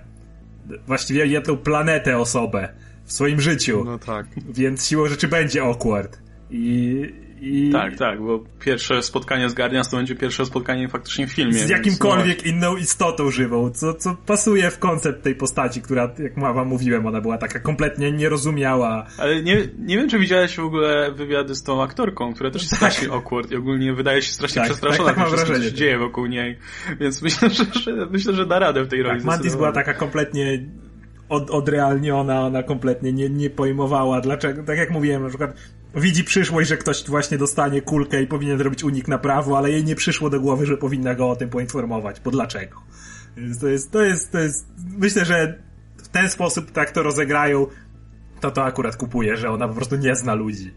Ja jestem potwornie ciekaw, jak wyjaśnią um, relacje pomiędzy Ego a Star-Lordem. To znaczy, jak do tego doszło. Czy Ale to wiesz, było Ego... dosłownie zapytane. Czy, czy było pytane no, no. do Kerta Russella, czy twoja postać stworzyła sobie, e, jest w fragmencie tym Guardians of the Galaxy, który pokazano, jest moment, w którym Drax, jako Drax, który kompletnie nie ma żadnych oporów, to, to w trailerze pyta właśnie, czy, więc czy stworzyłeś sobie penisa? Na co ten y, Kurt Russell odpowiada zupełnie bez przejęcia. Oczywiście. A ta załoga okay. siedzi taka, wiesz, siedzi taka totalnie, wiesz, facepalmy po prostu wszędzie dookoła. A Drax taki, wiesz, Drax kompletnie bez przejęcia. No co? No zapytałem, no. No, on sobie po prostu stworzył awatara raz, żeby właśnie spłodzić tutaj Petera, no a potem też również w formie awatara Awatara się spotyka z Guardiansami po raz pierwszy. Tam jest też tak. w tym trailerze taka scenka, jak oni sobie idą przez jakiś las na obcej planecie i takie wielkie złote jajo spada tam na dół, no i tam wyłazi z niego właśnie Kurt Russell tak. e, w tym Ale stroju, tak, który tak. był pokazany na Instagramie. No i mówi, że hej, jestem no. twoim ojcem, Peter. On tak co? Więc no, no, właśnie dlatego strasznie czekam na ten trailer, bo niestety nie miałem, nie, nie miałem okazji go obejrzeć, no bo nie wyciekł ani nigdzie niestety nikt go nie opublikował. E, były tylko relacje właśnie, które brzmią po prostu fantastycznie, więc nie, no czekam strasznie, bo, bo to jest dokładnie to, czego się można po Ganie i, i drugiej części Guardian spodziewać. Tam jest właśnie te wszystkie dowcipy, te wszystkie takie dziwne momenty. Jest, mój, jest ten mój ulubiony dialog z tego, który muszę po prostu zobaczyć już tutaj na, na filmie, gdzie, gdzie się kłóci Starlord z Rocketem i, no i Starlord go nazywa głupim shopem. Na co Rocket się obraża strasznie, a Starlord mówi, przepraszam, ja miałem na myśli Trash Panda. Ja pomyślałem, że to, się jest tak moment, kiedy Gamora przymierza spluwy i Star ją pyta, ale ty przecież walczysz mieczem. A ona mówi, czekaj, mam walczyć mieczem z całą galaktyką? A on mówi, no porozmawiajmy chociaż o consistency w tej drużynie.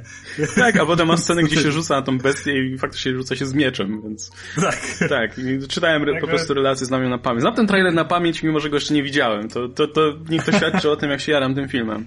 Właśnie cały film jest, widzę, obudowany koncept rodziny i ojcostwa, bo z jednej strony mamy tego ego, który, który się tutaj pojawia, a z drugiej strony do drużyny Guardians dołączy Yondu, który dostanie swoją płetwę z powrotem z głowy e, i który, no jest jakby nie patrzy przybranym ojcem Petera Quilla, który będzie tutaj członkiem Guardians i myślę, że to jest świetne wyjście, bo, bo Michael Rooker wniesie sporo kolorytu do tej drużyny, jeśli można wnieść więcej kolorytu do tej drużyny.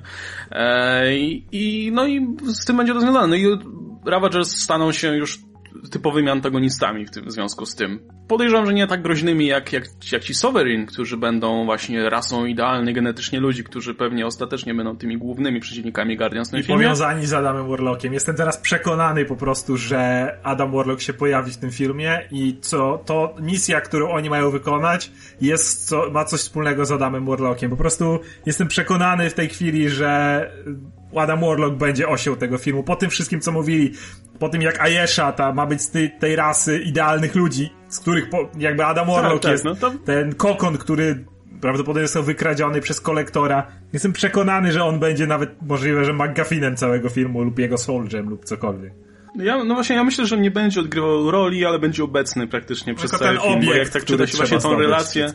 Tak, jak, jak się czyta praktycznie całą tą relację, to tam widać wszędzie mhm. aluzje do Adama Warlocka. Zresztą nawet te motywy z Ego są po prostu jak żywcem wzięte tak. z Adama Warlocka i, i...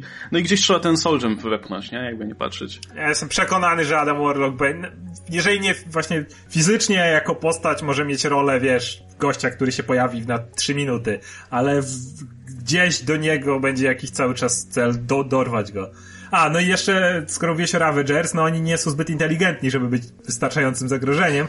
No nie, oni będą nam uprzykać życie Ale ich członkiem będzie, pomyliliśmy się, nie członkiem Nova Core, a członkiem Ravagers będzie sam Sylvester Stallone. No tak. Prawdopodobnie jej. będzie jakimś, wiesz, emerytowanym gościem, który tam albo, wiesz, przyjdzie, nie wiem, pogada i dostanie strzał i tyle i zginie, ale, ale pojawia się. Znaczy pokazywano nam tą załogę Ravages, bo no, oni teraz no, faktycznie zyskują na znaczeniu, no bo przedstawiono nam ich wszystkich właśnie i w social media, i byli też na tym panelu, e, no ale ponoć na właśnie jednym z materiałów widać Sylwestra Stallona tutaj w kostiumie Ravagers, więc może zginie po prostu, Yondu go tam zabije w pierwszej A może to był oryginalny założyciel, poprzedni kapitan przed Yondu. Mówię ci, to będzie coś takiego, że Yondu musi udać się do pierwszego kapitana, coś takiego, nie wiem, ale mam wrażenie, że, że to jest no. Gun i on Sylwestrowi da kró krótką, aczkolwiek pamiętliwą rolę. No, także na ten film zdecydowanie chyba czekam najbardziej teraz, przez to, co mi zobaczyłem. Po prostu to jest ten taki idealny dla mnie balans humoru, e, ciekawych pomysłów, jakiejś takiej kreatywności i, i komiksowych elementów po prostu złączony w taką jedną zajebistość, więc ja czekam, czekam strasznie na ten Dla film. mnie to jest kosmos Marvela, czyli to, co kocham najbardziej, a pierwsze Guardians było, było jakie było, więc tak samo to jest najbardziej oczekiwany film przeze mnie. No Adam, z tego co słyszałeś z naszego tutaj jarania się, co, co sądzisz o Guardians of the Galaxy 2 na razie? Brzmi jeszcze bardziej obłąkanie niż pierwszy film. A od kiedy tylko usłyszałem, że robią Guardians of the Galaxy, to nie miałem pojęcia, co o tym myśleć. I do tej pory do tej pory mam takie bardzo dziwne, po, dziwne uczucia, że nie jestem pewien, czy, czy to będzie dobre?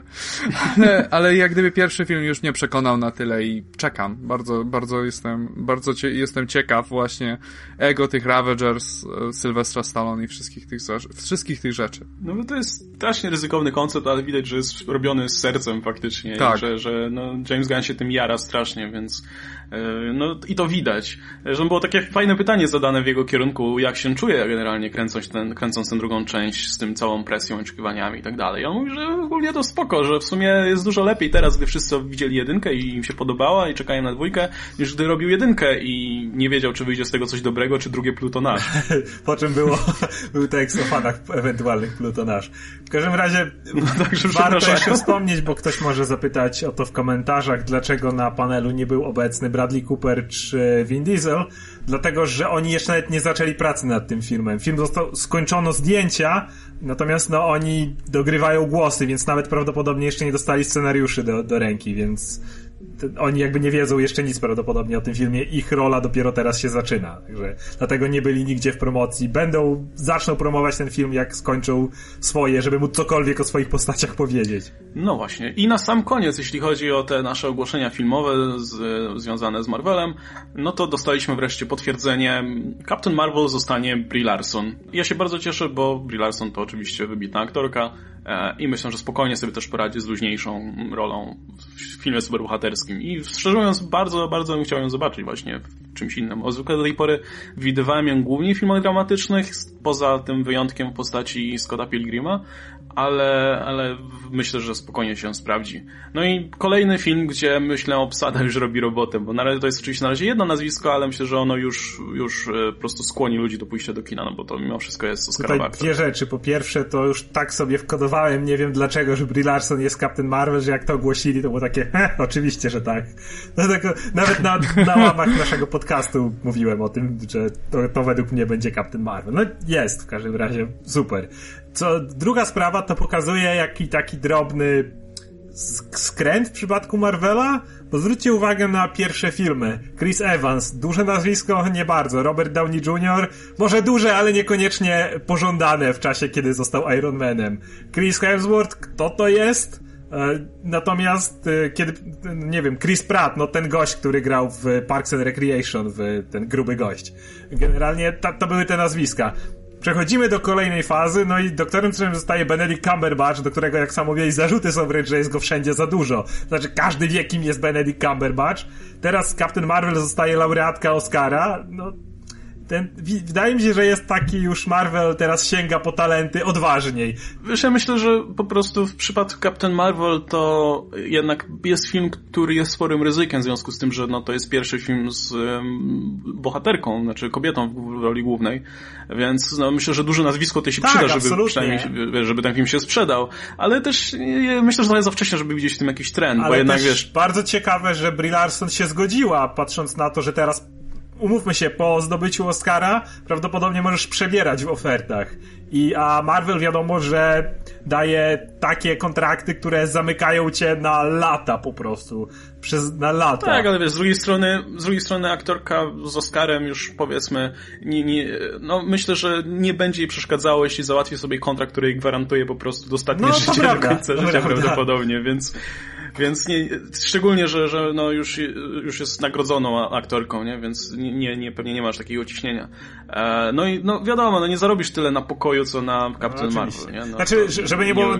Natomiast jeszcze bym wrócił do tego, że no nie widzę, nie, za wcześnie oni znają trochę na trend, no bo jednak na przykład Tom Holland no nie jest jakimś wielkim nazwiskiem. Natomiast Marvel już wcześniej, żeby nie było wątpliwości, Marvel praktycznie od zawsze sięgał po e, Oscarowe talenty, ale raczej zawsze jako postacie drugoplanowe, które gdzieś tam, które umacniały film, natomiast oś e, filmu główny bohater, wiadomo, był Anthony Hopkins, był e, Jeff Bridges, był no cała masa takich aktorów, którzy no wi wiadomo, mocne nazwiska.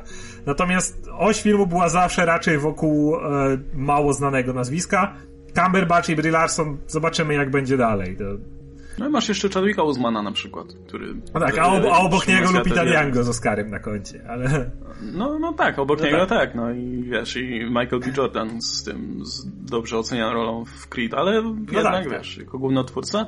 No ale nie, no myślę, że akurat w przypadku Captain Marvel to jest uzasadnione ekonomicznie, powiedzmy, że, żeby jednak tutaj głośne nazwisko dać, bo, bo no, film, film będzie miał trochę trudniej, nie, niż kolejny Thor, czy, czy kolejny Iron Man. Szczególnie, kiedy przejdziemy w komiksach do tego, jak świetnie teraz e, fani komiksów mogą poznać Karol. Haha. No ja liczę na to, że no. w związku z tym, że film będzie w kinach, to, to coś z tym komiksem zrobią. O, teraz, bo, no, teraz to jest tragedia. To współczuję fanom. To, to przejdziemy do Ale tego. To, o, jeszcze, jeszcze, jeszcze będziemy. Powiem, powiem tylko póki co, że współczuję obecnym i przyszłym, którzy pewnie z powodu Brie Larson fanom przyjdą. Ale dowiedzie, w dalszej części podcastu dowiecie się dlaczego. Dobra, w takim razie tyle chyba jeśli chodzi o te filmowe rzeczy. Jeszcze mamy y, komiksową informację związaną z Comic-Conem, czyli ogłoszono laureatów Nagrody Eisnera tegorocznej.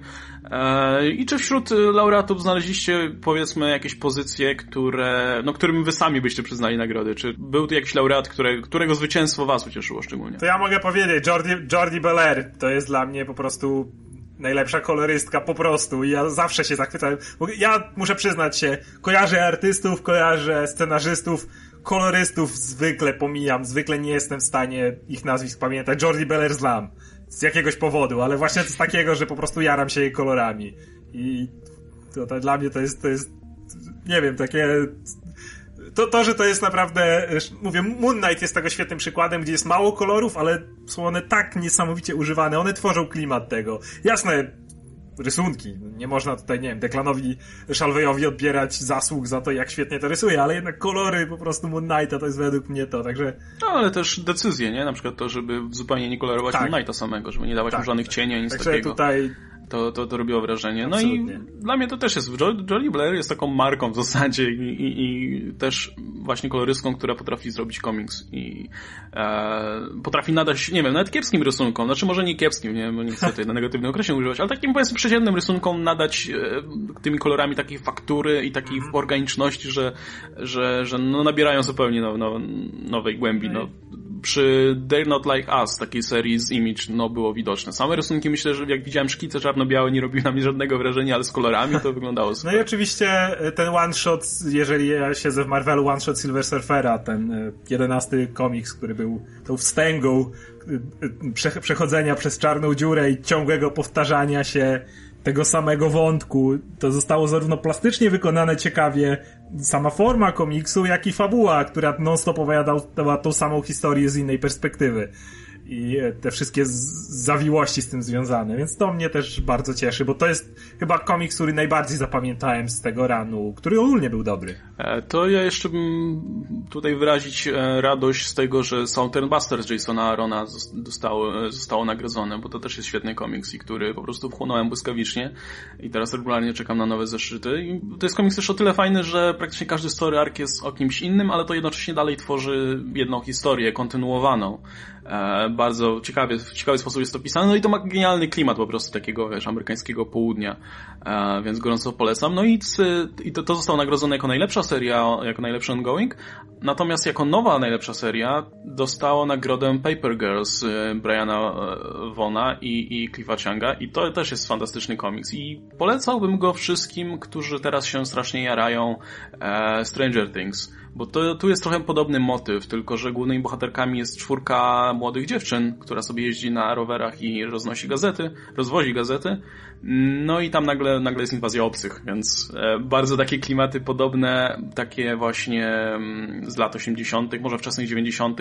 No i rysunki Kiwaczanga myślę, to też nie trzeba reklamować, bo to też jest świetny artysta. Także... Tu jeszcze jak wspomniałeś o Southern Bastards i Jasonie Aronie, to sam Jason Aaron dostał za najlepszego no właśnie, scenarzystę. No właśnie chciałem do I tego właśnie dojść. teraz w Polsce mamy w lipcu, tak, w tym miesiącu była premiera Thor gromowładny bogobójca, który pisał Jason Aaron, więc jak ktoś, zachwalaliśmy ten komiks już milion razy, ale jak ktoś potrzebuje dodatkowej zachęty, to tak dobrym scenarzystą Jason Aaron jest. Jak mu się chce, bo miał gorsze pozycje, ale, ale jak mu się chce, potrafi absolutnie być na wyżynach. Tak, ale myślę, że to też jest autor, który nie schodzi często poniżej tego wysokiego, solidnego poziomu. To, to nie jest Bendis, który jest góra-dół, góra-dół. Jason Aaron pisze dobrze albo przeciętnie. Nie, nawet, no myślę, że nawet, nawet słabsze story arki w tak, wykonaniu tak. Arona są, są, nadają tak, się do tak. czytania. Jest, to... Czy to właśnie w, w Star Warsach, czy w Thorze, no, da, da się to czytać na pewno, a momenty, kiedy, ma, kiedy, kiedy mu się chce i kiedy ma dobry pomysł, no to są wybitne momentami. Jak Southern Busters choćby, czy w pierwszym story arku Thora, czy... Chociaż tu, tu akurat jest nagroda oczywiście za te ostatnie zeszyty, nie? Z, za... To Thor to ta z... Bo on teraz, bo on dalej pisze Thor y, o Jane Foster. Więc, więc jakby tak, to są... więc to już jest, rozumiem, nagrodzony za Jane, no za, i za Star Wars, za, za Strange'a, tak. All Different, no i za, oczywiście za Salt and Bastards, e, więc no, zasłużona moim zdaniem nagroda. Wszystkie, no... wszystkie te komiksy są na pewno dobre, aczkolwiek, jeżeli miał powiedzieć to Thor, ta, ten, który teraz jest w Polsce, był zdecydowanie najlepszy z Thorów, ale jeżeli właśnie to jest jednak nagroda za całokształt, więc jeżeli do tego dodasz, ja Salt and Bastards nie znam, ale tak jak mówiłeś, Star Wars, e, czy, czy inne jego te tytuły, to no, jak najbardziej. To, to jest tak jak mówisz, pewien poziom, że to jest albo rewelacyjne, albo co najmniej dobre. Zno, jakby da się to czytać, o właśnie, a nie. No dobra, bo my tu nawijamy o Marvelu i trochę o Image y, i są tu też inne wydawnictwa, o których nie wspominamy, bo jesteśmy cholernymi ignorantami. Yep. E, natomiast nie widzę tutaj praktycznie nic z DC. Adam, co, co jest? Co, co się stało? no, DC w zeszłym roku miało dosyć średnie serie no bo słyszałem dużo do, dobrych, głównie od fanów DC jednak. E, znaczy, nie, nie mówię tego ironicznie, ale mówię, mówię to w tym kontekście, że fanom DC się wiele serii z tego DCU podobało, że były oryginalne i nowe i tak dalej, ale nie widać, że były nagradzane tutaj. Ja, jak... Brakowało jakiejś energii, jak gdyby wszystkie, wszystkie były interesującymi konceptami, które nigdy nie zostały jak ta, no i tak naprawdę do końca zrealizowane, jeśli chodzi o DCU. E, ja sam, jak gdyby w zeszłym roku, czy w przeciągu ostatniego roku miałem trochę mniej czasu na czytanie komiksów, dlatego jest tutaj na tej liście jest bardzo dużo tytułów, które planuję przeczytać. I nie, nie, nie miałem po prostu czasu jeszcze sięgnąć, głównie wśród tych nagrodzonych. Jest kilka z Vertigo tytułów e, nominowanych, chyba nikt żaden nie został, chyba żaden nie został nagrodzony. E, z tego co widzę, z tego co tak przerzucam, chyba nie. No, DC nie miało najlepszego roku. Po prostu. No to miejmy nadzieję, że będzie lepiej w przyszłym. coś zrobi. E, dobra, to tyle jeśli chodzi o nasze Eisnery i przejdźmy sobie w takim razie do komiksów i przelecimy sobie przez te pozycje z DC e, i, i zacznijmy od Nightwinga 1. E, no, który już ma być otwarciem tej nowej serii e, o właśnie Dicku Graysonie. I jak wam się podobał Nightwing? I jakbyście mogli, bo zwykle ja, ja, ja te komiksy streszczam, także e, tym razem oddaję wam głos. Jakbyście mogli tutaj ktoś z was streścić komiks mniej więcej o co chodziło i jak wam się podobało? No, Nightwing w tym momencie pracuje dla parlamentu a przynajmniej daje im do zrozumienia, że pracuje dla nich. Daje znać, czy grozi takim ważnym politykom, czy ważnym celebrytom, że parlament ich słucha, a potem przychodzi do nich i mówi, że tam pobił dziesięciu gości i powiedział, że to parlament SUV go wysłał. I generalnie zaczyna się, zaczyna się historia o tym, że e, Dick znowu będzie pokryjomu pracować w jakiejś tajnej organizacji. tak. E, i ją od środka rozpracowywać. Tym razem będzie to parlament SUV, który teraz zmienił swoje maski na takie czarne, bardziej gustowne. Szczerze mówiąc, ja jestem troszeczkę rozczarowany. Ja bym wolał zobaczyć troszeczkę bardziej klasyczne historie z Nightwingiem przez jakiś czas, zanim znowu wejdziemy do kolejnej intrygi szpiegowskiej. E, ale zarówno ten zeszyt, jak i a, no i jeszcze chciałem powiedzieć, że e, ten parlament SUV mu, przyznali mu partnera który, który jest taki super brutalny, jest super badass i hardcore. I ten, ten, ten cały story arc z tym jego partnerem, że ta końcówka to mi w ogóle się nie podobała. To dla... Historia, historia nazywa się Better, Better Than Batman, lepszy niż Batman. I zarówno ten zeszyt, jak i Red Hood and the Outlaws, o którym opowiemy za moment, so, opowiadają historię relacji głównego bohatera ze swoim mentorem i co dla nich znaczą i, i, i w, i w, co się zmienili, w kogo się zmienili, jak gdyby dzięki tej, temu treningowi czy temu wychowaniu, które Bruce Wayne dostarczył. E, w przypadku Nightwinga to jest jak gdyby wątpliwość, dlatego że Batman pełnił bardzo dużą rolę w jego życiu naturalnie. Natomiast tutaj pojawi się gościu, który wie o tym, że został wytrenowany, że Nightwing został wytrenowany przez Batmana, bo no, jest wysłany przez parlament SUV i chce mu udowodnić, że Batman gówno wie. To jest słabe, szczerze I mówiąc. Pojawia był. się nagle znikąd super gość i, i spuszcza w pierdziel Dickowi tak, że tamten nie może drgnąć i jest teraz takim mega koksem znikąd. Nie, nie podoba mi się. Ale wiesz co, no Dick często tak, dostaje ale to było takie, bo to nie jest Batman jednak. Ale też nie chcę, żeby kurczę postać, o której czytasz pierwszym zresztą Natychmiast i to małym no, palcem. To tak, mm, mi się, aż mi się Iron Patriot przypomniał z, z Marvel Now, gdzie cała seria polega na tym, że Rhodey dostawał po dupie, ale pierwszy zeszyt w ogóle tylko się na tym skupiał, więc e, miałem naprawdę déjà vu w tym momencie. I, On się nazywa Raptor chyba. W ogóle mi się Raptor, nie podoba tak, pomysł Raptor. postaci Raptora. Ma, ma rękawice z, kol z kolcami i pazurami. Znaczy, no to jest takie połączenie Deathstroke'a z Azraelem. No, I no, jak gdyby tylko z wyciętym wszystko, co było interesujące w obu tych postaciach. No. Bo wygląda jak Azrael, ale nie ma tego obłędu. A, I wiesz, i jest po prostu Deathstroke w głupim kostiumie, i tylko że bez, wiesz, bez tego interesującego cynizmu. Znaczy ma ten element cynizmu, ale taki strasznie stereotypowy, chyba. Ja jestem tylko dla pieniędzy. Jestem taki hardcore i badass. Teraz pokażę ci, pokażę ci. Jest tak ci wpierdolę. Nie. Nie, ten, ten komiks był e, Podobało mi się... Podobało mi się to, co mi się podobało w poprzednim zeszycie, czyli relacje pomiędzy bohaterami, jego relacja z Batmanem z Damianem, i to, ten, wiesz, jak tak, Batman... To było super, ale... Batman, tak, występ Damiana, to jest wszystko, jak się spotkał mm. z Barbarą no, przez no, krótki moment, to, to wszystko było strony, urocze. niestety. Większość skupiła się na tym, jak on latał i spuszczał w pierdol, a no. potem jak mu spuszczał w pierdol. No i to, to takie było troszeczkę eh. E, natomiast, e, no, jestem ciekaw, co będzie dalej, mimo wszystko. Ja chcę, ja chcę dać tej serii szansę, dlatego że myślę, że to ma pewien potencjał. Jeszcze. No, czy to jest e... pisane całkiem sympatycznie, myślę, że dalej narracja jest fajnie prowadzona, postacie są dobrze pisane, dialogi są ok, no tylko ta historia, nie, nie gra. Podoba mi się kreska. Podoba mi się bardzo kreska, bardzo jest taka właśnie klasyczna, taką jaką lubię i, i do, dobrze mi się to czyta, dobrze mi się to, na to patrzy. Natomiast kolejny komiks, o którym chciałem powiedzieć, to jest właśnie Red Hood and the Outlaws, bo dla mnie ten zeszyt jak gdyby ma pewne paralele z Nightwingiem, dlatego że oba komiksy właśnie opowiadają o relacji z Batmanem i e, relacja e, Red Hooda, Jasona Toda jest kompletnie inna, to jest bardziej love-hate relationship i dostajemy, na początku komiksu dostajemy piękny retcon. Dostajemy piękny retcon, który przywraca stary origin story dla Jasona, które w New 52 zostało zatracone i teraz otrzymujemy je z powrotem. Jak tak, jak było w New 52 w takim razie? A New 52 było takie, że w New 52 w ogóle nie było tego motywu z kradzieżą, e, z kradzieżą koła. Było takie, było takie coś, że śledził ich po ulicach i wybierał ich tak z ulicy jako swoich następnych robin. To było strasznie głupie. Nawet brzmi To ja zdecydowanie wolę. Jeszcze te, te spotkanie, e, kiedy Batman staje i mówi ej, wiesz, że to Batmobil, ta, wiesz, że to Crime Alley. To było takie bardzo fajne No i, no i jak poszli na hamburgery, to było spoko. Tam, to, tak. to kupuję tę wersję zawsze w takim razie. Ponad. Ale to też daje charakter e, Batmana tak bardzo, że Batman, je, Batman bardzo wierzy w drugie szanse. To, że można człowieka jak gdyby przywrócić jakoś go dla społeczeństwa. I to, to bardzo fajnie ujmuje charakter obu, dlatego że Jason oczywiście e, ma w planach przyłożyć tym kluczem Batmanowi, co jest trochę głupie biorąc pod uwagę, że Jason w tym wieku, wtedy miał, nie wiem, no, 10 lat Ale z drugiej strony to jest powiedziane, że on, dla niego Batman to był mit, wiesz, to było takie, bardziej rzuciłem się instynktownie, bo w sumie ten gość nie powinien istnieć, coś w rodzaju, wiesz, stoi przed nim jakiś przebieraniec, może, także ja, dla, właśnie dlatego, że był głupim dzieciakiem, ja to kupuję. No i mamy całą, jak gdyby tą mito, pierwszą mitologię Jasona odwzorowaną niemal tak, jak była przed New 52.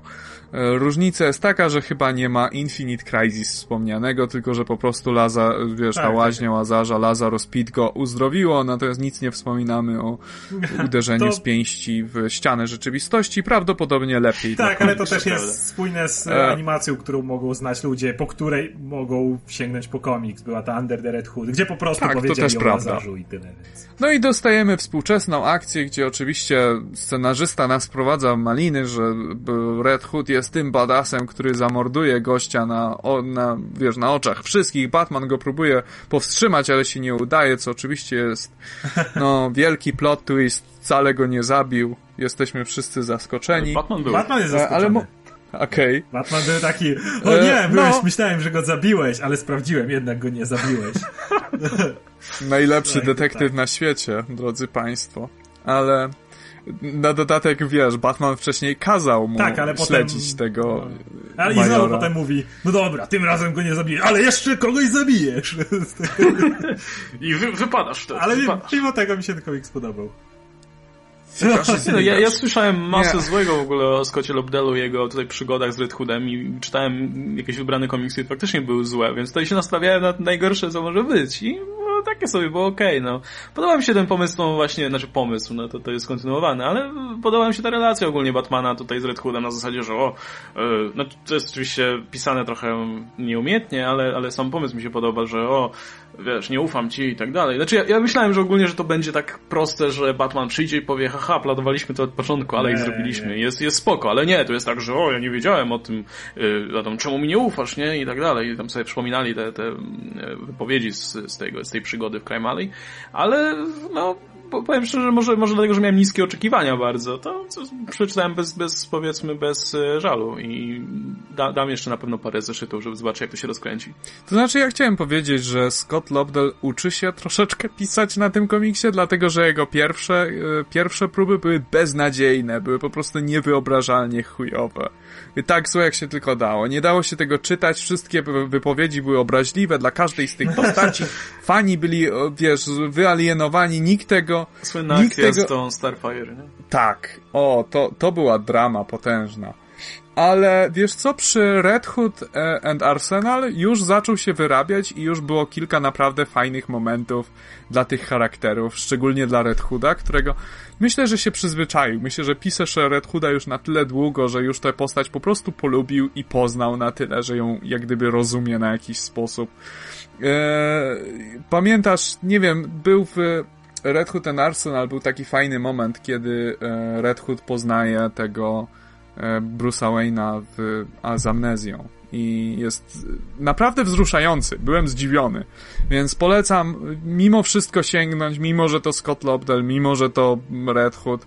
Jeśli lubisz tę postać, ta seria nie jest obraźliwa w żadnym razie. Nie jest wybitna, ale wiesz, jest okej. Okay. No, to dobre i to, nie? Biorąc pod uwagę, bo co, jak, to, jak ta seria wyglądała na początku New 52 choćby. E, no właśnie, nie poznaliśmy jeszcze jego Outlaws, więc mam, mam nadzieję, że już w pierwszym zeszycie zobaczymy ich wszystkich, bo to też będzie ciekawa gromadka przecież. W zasadzie, no, no tak. gromadka dużo powiedziane. E, no ale zostawimy to sobie w takim razie na omówienie uh, Red Hood and Outlaws 1.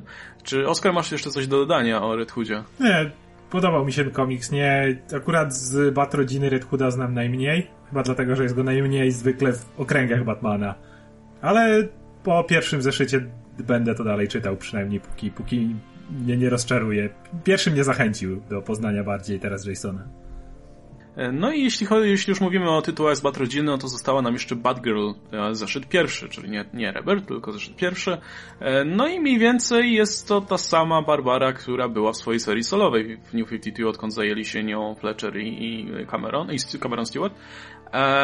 I, no i dlatego mi się też podobała. Tym razem mamy, trochę możemy sobie odpocząć od Barnside i Babs rusza sobie na wycieczkę do, do Japonii, bo czemu nie, gdzie planuje zrobić wywiad z tamtejszą Batgirl, jakby, jak, jak się dowiadujemy, czyli tak. z Fruitbat. Bardzo, bardzo tutaj takie menacing name. W zasadzie co, no kopie tyłki i poznaje jakiegoś zioma ze swojej przeszłości i idą do baru kraftowego. No typowy komiks o Batgirl, gdzie, gdzie najfajniejsze jest to po prostu czytanie obyczajówki z, z bohaterką w roli głównej, zanim jeszcze włoży swój kostium. Więc myślę, że jeśli ktoś jest fanem tej serii poprzedniej, e, to będzie się jarał, a jeśli ktoś woli wcześniejsze rzeczy, no to powinien sięgnąć raczej po ten komiks z Birds of Prey. No ja właśnie też mi się tak wydaje, że będą prowadzić to na te dwa nurty równocześnie, że nowi fani, którzy właśnie poznali dzięki Cameronowi Stewartowi, Fletcherowi, to będą sięgać po Batgirl, a ci starzy mają Batgirl and the Girls of, uh, and the Birds of Prey. Kurwa, Girls of Prey. um, No i wszyscy będą szczęśliwi w rezultacie. No to jest moim zdaniem świetne rozwiązanie. Bardzo mi się ten zeszyt podobał. Był bardzo taki po, pogodny? To jest chyba dobre no słowo no tak, do tego. No, mówię, po prostu czytasz sobie o bohaterce, która przeżywa przygody w Japonii i w sumie nic więcej, nie? No ale, ale był taki bardzo sympatyczny i da, dalej zdaje się ruszy do Szanghaju chyba, ile dobrze Nie, do Singapuru chyba. Tak. Czy ile dobrze pamiętam. Tak. Więc no to taki, tak, po prostu taka fajna seria, która myślę, że pozwoli odpocząć po tym, co się działo w Bad Girl i, i wprowadzi trochę świeżości. E, natomiast mi się niespecjalnie tutaj e, rysunki podobały. W sensie one, ja znam tego artystę całkiem nieźle, bo sporo komiksów z nim czytałem, chociażby tego mm, haka, o którym wspomniałem wcześniej. E, to jest Rafael Albuquerque. I myślę, że on potrafi lepiej. Nie wiem, czy mu się nie chciało, czy może to jest kwestia mm, kolorów, które są takie bardzo jaskrawe. Nie mam pojęcia, bo zdaje się, że on sam nakładał tuż tutaj. Ale jakoś tak, nie wiem, mocno, mocno karykaturalnie te postacie wyglądają, ale... I właśnie dlatego mi się bardzo podobają. Bardzo mi się podoba ten karykaturalny styl. Podoba mi się, akurat w tym jednym, to jest, ten komiks jest prawie jak manga jest tak Może narysowany. ja się przyzwyczaiłem do, do Babstar i tego jej bardzo estetycznego stylu i dlatego, dlatego ten mi tak nie odpowiada, ale myślę, że się przyzwyczaiłem. Ja chciałem powiedzieć, że y, właśnie ten komiks jest narysowany prawie jak manga. Wszystkie twarze są takie bardzo, bardzo ekspresywne. Mamy, y, mamy bardzo małe, subtelne użycie tła. Y, bardzo dużo częściej jest zastępowane tło przez takie różne dynamiczne kreski, które mają sugerować ruch. I e, z racji tego, że akcja komiksu ma miejsce w Japonii, to daje taki jakby dodatkowy, taki Fakt, to ma sens. kampowo-popkulturowy klimat i to bardzo pasuje. I mi bardzo się wyjąt wyjątkowo do, bardzo mi się podobało. Myślałem, że mi się nie będzie podobać, bo widziałem takie, wiesz, mhm. previews i tam jak gdyby nie, nie, nie, nie byłem przekonany. A tutaj tu jak czy, czytam efekt końcowy, wszystko jak gdyby wygląda jakby było na miejscu.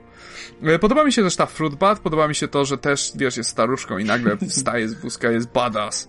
I to, że teraz Batgirl będzie się uczyć nowych mocy, czy nowych technik, to te, te, takie historie właśnie o bohaterach, którzy się uczą czegoś nowego, też mnie bardzo ciekawią, więc ja się bardzo jaram. Wygląda, wy, wygląda naprawdę świetnie. E, no i dobra, to jeszcze jedna jedynka, jaka nam została, czyli Hal Jordan and the Green Lantern Corps, zeszyt pierwszy który jest wprowadzenie w nową, tutaj w nowy rozdział e, Zielonych Latarni, kiedy dowiadujemy się, że latarnie wreszcie wracają z tego wygnania, tylko nie wiemy gdzie, ani nie wiemy kiedy, ale myślę, że po prostu tutaj do teraźniejszości, e, gdzie Hal Jordan jest już znowu bohaterem i, i ma swój pierścień i orientuje się, co jest grane z Sinestro, że on teraz ma ogólnie władzę i jest młody znowu, bo wraca do młodości, bo nie wiem, co on robi, wchłania tego paradoksa znowu? Chyba się z nim znowu połączył.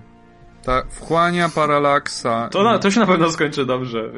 Ja mam takie pytanie, bo nie, nie czytałem tego, ale z tego co czytałem o tej serii, to miałem wrażenie takie, że to był taki zwrot mocny ostatnio Sinestro w stronę antybohatera i ten Sinestro Core stał się taką siłą raczej dobra w galaktyce. Czy znaczy tylko... nie nazwałbym ich dobra. E, czy taka... No dobra, ale porządku jakiegoś. Natomiast mam wrażenie, że ten komiks to był coś na zasadzie Sinestro siedzi, e, a dobra, będę znowu zły, a Parallax chodź do mnie, teraz lećcie i bądźcie znowu skurwielami w galaktyce. Nie wiem, tak, tak, takie wrażenie odniosłem, że on stryknięciem palców nagle zrobił nie wiem, no bo masz tutaj tę gównianą motywację na zasadzie, że no, zaprowadziliśmy porządek w galaktyce, ale teraz trudniejsze zadanie, musimy go utrzymać, więc chłonę paralaksa, żeby być młody. No, nie, I- nie i- rozumiem to- tego kompletnie. To jest same takie... No tak, no bo jest słaby i jest gówniany i nie może być, yy, wiesz, Hitlerem. Tak Ale jakby chciał. nic się nie dzieje, Tak nic jak- się nie stało, żeby go do tego skłonić. Nie masz żadnego, po prostu... Nie jest tak, że nagle mu rozpieprzają cały Dokładnie, korek siedzi i... sobie Sinestro i myśli, mm, to już czas. To, Wiesz, nie ma, nic nie stało Znaczy, się, nic, co by go popchnęło w tą stronę. Nie wiem. Znaczy ja to mam taką teorię, że wiesz, Soranik sta się przywódcą Sinestro Core w momencie, bo Sinestro jest stary, więc Sinestro sobie siedzi i myśli, kurde, Soranik, moja córka, dostaje jakiś charakter development, No. nie mogę do tego dopuścić. No, ale właśnie więc... to było bez sensu. To było takie stryknięcie palcami. Okej, robimy rebels, Sinestro musi znowu stać się zły. Go! Właśnie ja chcę tutaj poprawić. Sinestro nigdy nie stał się dobry i nigdy nie był do końca zły. Sinestro zawsze był takim gościem, który chce zaprowadzić Totalitarny, porządek no, i przy tym No, ma Przez strach właśnie, nie? Co miało sens. niewyobrażalnie wielkie No tak, on ego. chce być takim Taki przywódcą jest- totalitarnym. Trochę jak dok Doktor Doom, który Tak, chce no dbać o swoich poddanych, ale jednocześnie być władcą absolutnym. Jest, jego origin story opiera się na tym, że on na swojej rodzinnej planecie zrobił sobie faszystowskie Mhm. rządy będąc Green Lanternem i za to to Hal Jordan. wykrył Hal Jordan i e, wiesz, Guardianie go wykopali. I on, ale on równocześnie doprowadził do, wiesz, do absolutnego pokoju na swojej planecie, bo całą podbił e, i rządził jako, wiesz, faszystowski dyktator na niej. E, On zawsze był bohaterem, który by chciał wprowadzić porządek w galaktyce i on po prostu stał się żółty, w cudzysłowie. To jest troszeczkę retcon Jonesa, ale w, w gruncie rzeczy tak było, że siła woli nie jest wystarczająca do tego, strach jest trwalszy, silniejszy i tak lepiej trzyma ludzi za ryj. I wiesz, w momencie, kiedy się. On nie chce niszczyć wszechświata, czy coś w tym stylu, więc w momencie, kiedy pojawia się złoczyńca, który ewidentnie zagraża wszechświatowi, Sinestro może być sojusznikiem. Ale wiesz, jeżeli je- są czasy pokoju, no to Sinestro chce zawładnąć wszystkim. Więc to nie jest do końca regres tej postaci, bo nigdy się tutaj nic nie zmieniło w tym zakresie. Nigdy tak. Naprawdę, Sinestro po prostu został. Yy, żeby Sinestro stał się, wyglądał bardziej na antybohatera, musisz mieć kogoś gorszego. Jak właśnie ta pierwsza latarnia z, wiesz, z First Lantern. Albo ci, wiesz, The Pale Ones, Pale Bishop. Musisz napisać po prostu kogoś, który jest jeszcze gorszy od niego. I wtedy Sinestro wygląda spoko. Ale jak ich nie masz i Sinestro jest rządzący, to tak, to będzie faszysta, bo taki jest Sinestro. E, Z tym, że wiesz, ten zeszyt konkretny był e, napisany badziewnie. No bo masz na początku. e, Masz na początku Hala, który randomowych ludzi atakuje. Gdzie są Green Lantern Corps? Potem, potem się pojawia Sinestro. A, nie ma Green Lantern Corps. A potem pojawia się Green Lantern Corps i o, jesteśmy. Tak, to wszystko było. Nie To było jest cały zeszyt. też takiego przyczynowo-skutkowego działania. Cho- Nie, to, nie nawet było żadnego. Sinestro, I Sinestro- To nie masz uzasadnienia dlaczego w tej chwili do końca. To nie jest tak, że on czemu nie zrobił tego miesiąc wcześniej, czemu Green Lanterns pojawili się teraz. Właśnie, czemu, co- Jakby to wszystko dzieje się. Co go To przekonało? wszystko dzieje się, bo scenarzysta tak uważa. Nie masz w żadnym miejscu ani dlaczego Green Lanterns powrócili, ani co osiągnął Hal Jordan, ani dlaczego Sinestro właśnie w tej chwili wchłania Paralaksa. Nic się nie dzieje, co ich skłania mogliby do dać- czegokolwiek. Mogliby dać jakąś scenę, gdzie na przykład Soranik e, mu robi coś, co się Sinestro nie Albo podoba. gdzieś, gdzie są bunty wiesz, na planetach, odczuw- gdzie albo- gdzieś... No i on chce pójść tam podbić, ale ma reumatyzm. Czy chociaż tyle. Wiesz, i to już by mnie przekonało. No, Okej. Ale coś minimalnie, że gdzieś ta władza mu wypada z rąk i on uważa, że o tak, to ich strachem zaraz tutaj. Ale on po prostu siedzi i nagle dochodzi do wniosku, że, że chce sobie paralaksa. Jestem stary, to jest się. Tak, tak nagle mu przychodzi. Pora być A- Ale młody. tydzień temu I postanowiłem tak wchłonąć tego paralaksa. Ale zostawię sobie białe posemko na głowie, żeby pamiętać, jak byłem stary. Wyglądać badass jak Hal Jordan, kiedy Ale był tydzień stary. temu tak nie myślałem, ale w tym tygodniu już, już pomyślałem, że ach, ach, a dobra, wchłonę. No, no kiepsko jest to No, napisane. tego mi brakowało, ten komiks nie miał żad- żadnego podłoża kompletnie. To było takie dzieje się, dzieje się, bo, bo tak. No ale, bo oni po prostu strasznie chcą wprowadzić, wiesz, status quo stary. No, No widać. Żeby była Szar- armia zielonych latarni, żeby szarżują- były złe czerwo- te żółte latarni, żeby się napieprzali między sobą. Szarżują do tego bardziej niż związek Olivera z Dino.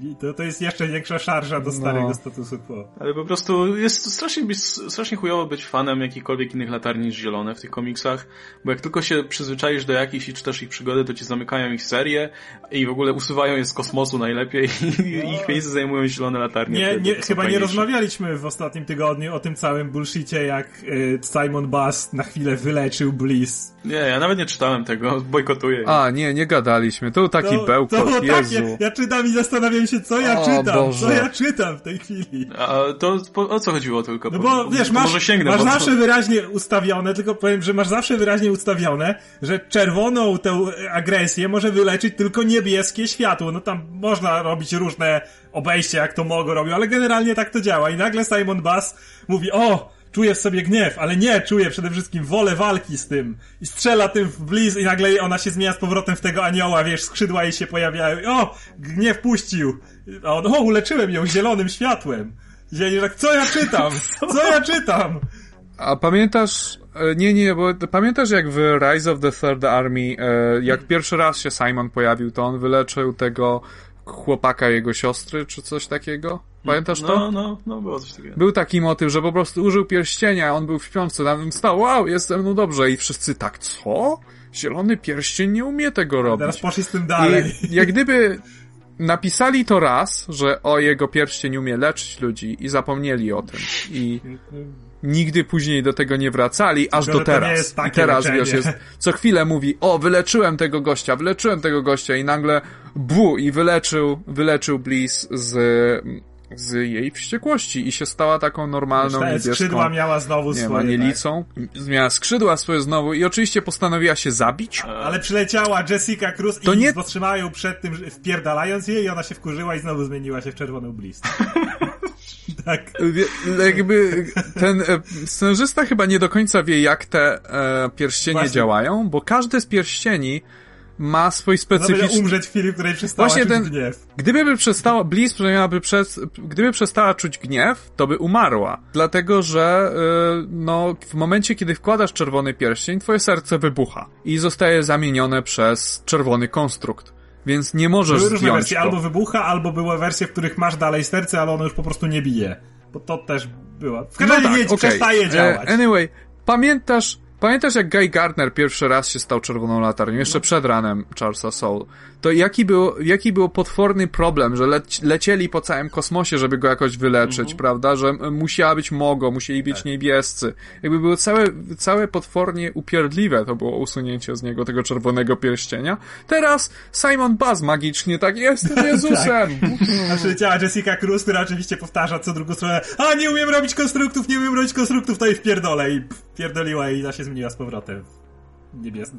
Red tak, chociaż wiesz, wygląda Ale kompletnie Jessica inaczej. leci, o wpierdolę jej, bo, bo, bo ma skrzydła, to chyba ona. Bo... Stoi, wiesz, nie, w ogóle nawet ona nie walczy w tym momencie z Simonem, ale Jessica leci jej wpierdolić. Nie, ale wiesz, też fakt, że chciała popełnić samobójstwo, to jest coś bardziej charakterystycznego dla Indigo Tribe.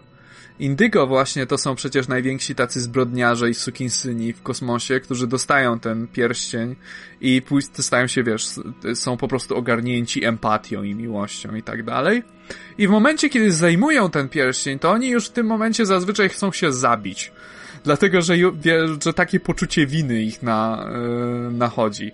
Przez to, co robili w swoim poprzednim życiu, zanim się stali Indygo. I... A tak, a Bliss, a Bliss dokładnie Tak, to miała. te pierścienie nie działają w ten miała sposób. to, że ją przetoczył. O, ile ja złego zrobiłam, zamordowałam tylu ludzi, jestem taka zła. Czytasz to i znowu, co ja czytam? Szczególnie, że wiesz, właśnie w ranie Charlesa Soul Bliss troszeczkę zmieniła się i wiesz, i stała się bardziej... Zresztą ona od początku była taką, wiesz, najbardziej sympatyczną z czerwonych latarni, taką najbardziej skierowaną, wiesz, no to jest trochę dziwne określenie, ale nie była ewidentnie zła i to od A samego też jej początku. geneza cała jest taka, Więc- no jakby ona miała prawo się mścić jakby na to. No ale to, to, to jest No, charakterystyczne więc- dla wielu czerwonych latarni, ale o tym już mówiliśmy, że jakby zapomnieli zupełnie o tym, że, że czerwone latarnie to nie tylko wylanie. Teraz już którzy- tak, tak. No teraz znowu tak, dlatego właśnie tego głównego już nie czytam. E, dobra, to proponuję zakończyć na tym i przejść jeszcze króciutko o Action Comics i Detective Comics e, tradycyjnie, bo o, o tych seriach zwykle mówimy, więc, więc e, żeby tradycji stało się zadość. E, I powiem szczerze, że Action Comics mi się nie podobało za bardzo. No dalej trwa ta rozpierducha z tym Doomsdayem, który skacze po okolicy, w ogóle tam jest... I no, na, na, na, na, biją się z nim i biją i biją i Wonder Woman się pojawiła, też się z nim bije, a potem nagle Doomsday ucieka. Nie, i... to, jest, w ogóle zajebiste, że Doomsday biegnie, bo wyczuwa Jonathana i leci w stronę, skacze w stronę Jonathana, ale Superman dolatuje, a, a Superman dolatuje do Jonathana szybciej, bo lata, po to, żeby zamienić z nim trzy słowa, żeby Wonder Woman powiedziała mm, Superman i Lois Lane, that, that feels right. I potem, i potem... A, i, no i ona potem mówi, dobra, to ja będę tutaj patrolować okolice, no dobra. I Doomsday nie? I, leci przychodzi. tam, I oni sobie gadają, nagle Doomsday, no, jak się no, napieprza on, z tym on tak Doomsdayem. wolno skakał. On wolno ale- skakał, oni szybko Nie wiem, z czym macie problem, był, komiks był fajny, to mi się podobał. tak napisane Jakoś dziwnie. z całego... Narracja była taka no. dziwna, na zasadzie, że jakby scenarzysta nie wiedział na, na, na czym się chce skupić i Tak. masz tą dyskusję o, o tym, że no Lois Lane będziemy przyjaciółkami i tak dalej, a potem nagle no tam się już napierdalają, więc sorry, muszę lecieć. To też to miałem wrażenie, że to było- takie, ja, kup, to jest fajne, że oni chcą i tak, i tak jeszcze podkreślili, że Lois i Clark, o, to jest, to, that feels right. Nie, spoko, ale po prostu masz, okej, walczymy, walczymy, nagle Doomsday, dobra, przerwa. A Doomsday skacze, o nie, muszę uratować Jonathana. Już masz wrażenie, że ten Doomsday stał niepotrzebny. Ale potem, potem przylatuje do Jonathana i o, może jakaś intryga, może jednak Doomsday szedł w inną stronę, bo Superman jest tutaj, a Doomsdaya nie ma. Nie, po prostu super, Doomsday wolniej skakał. Nie doskakał wystarczająco szybko.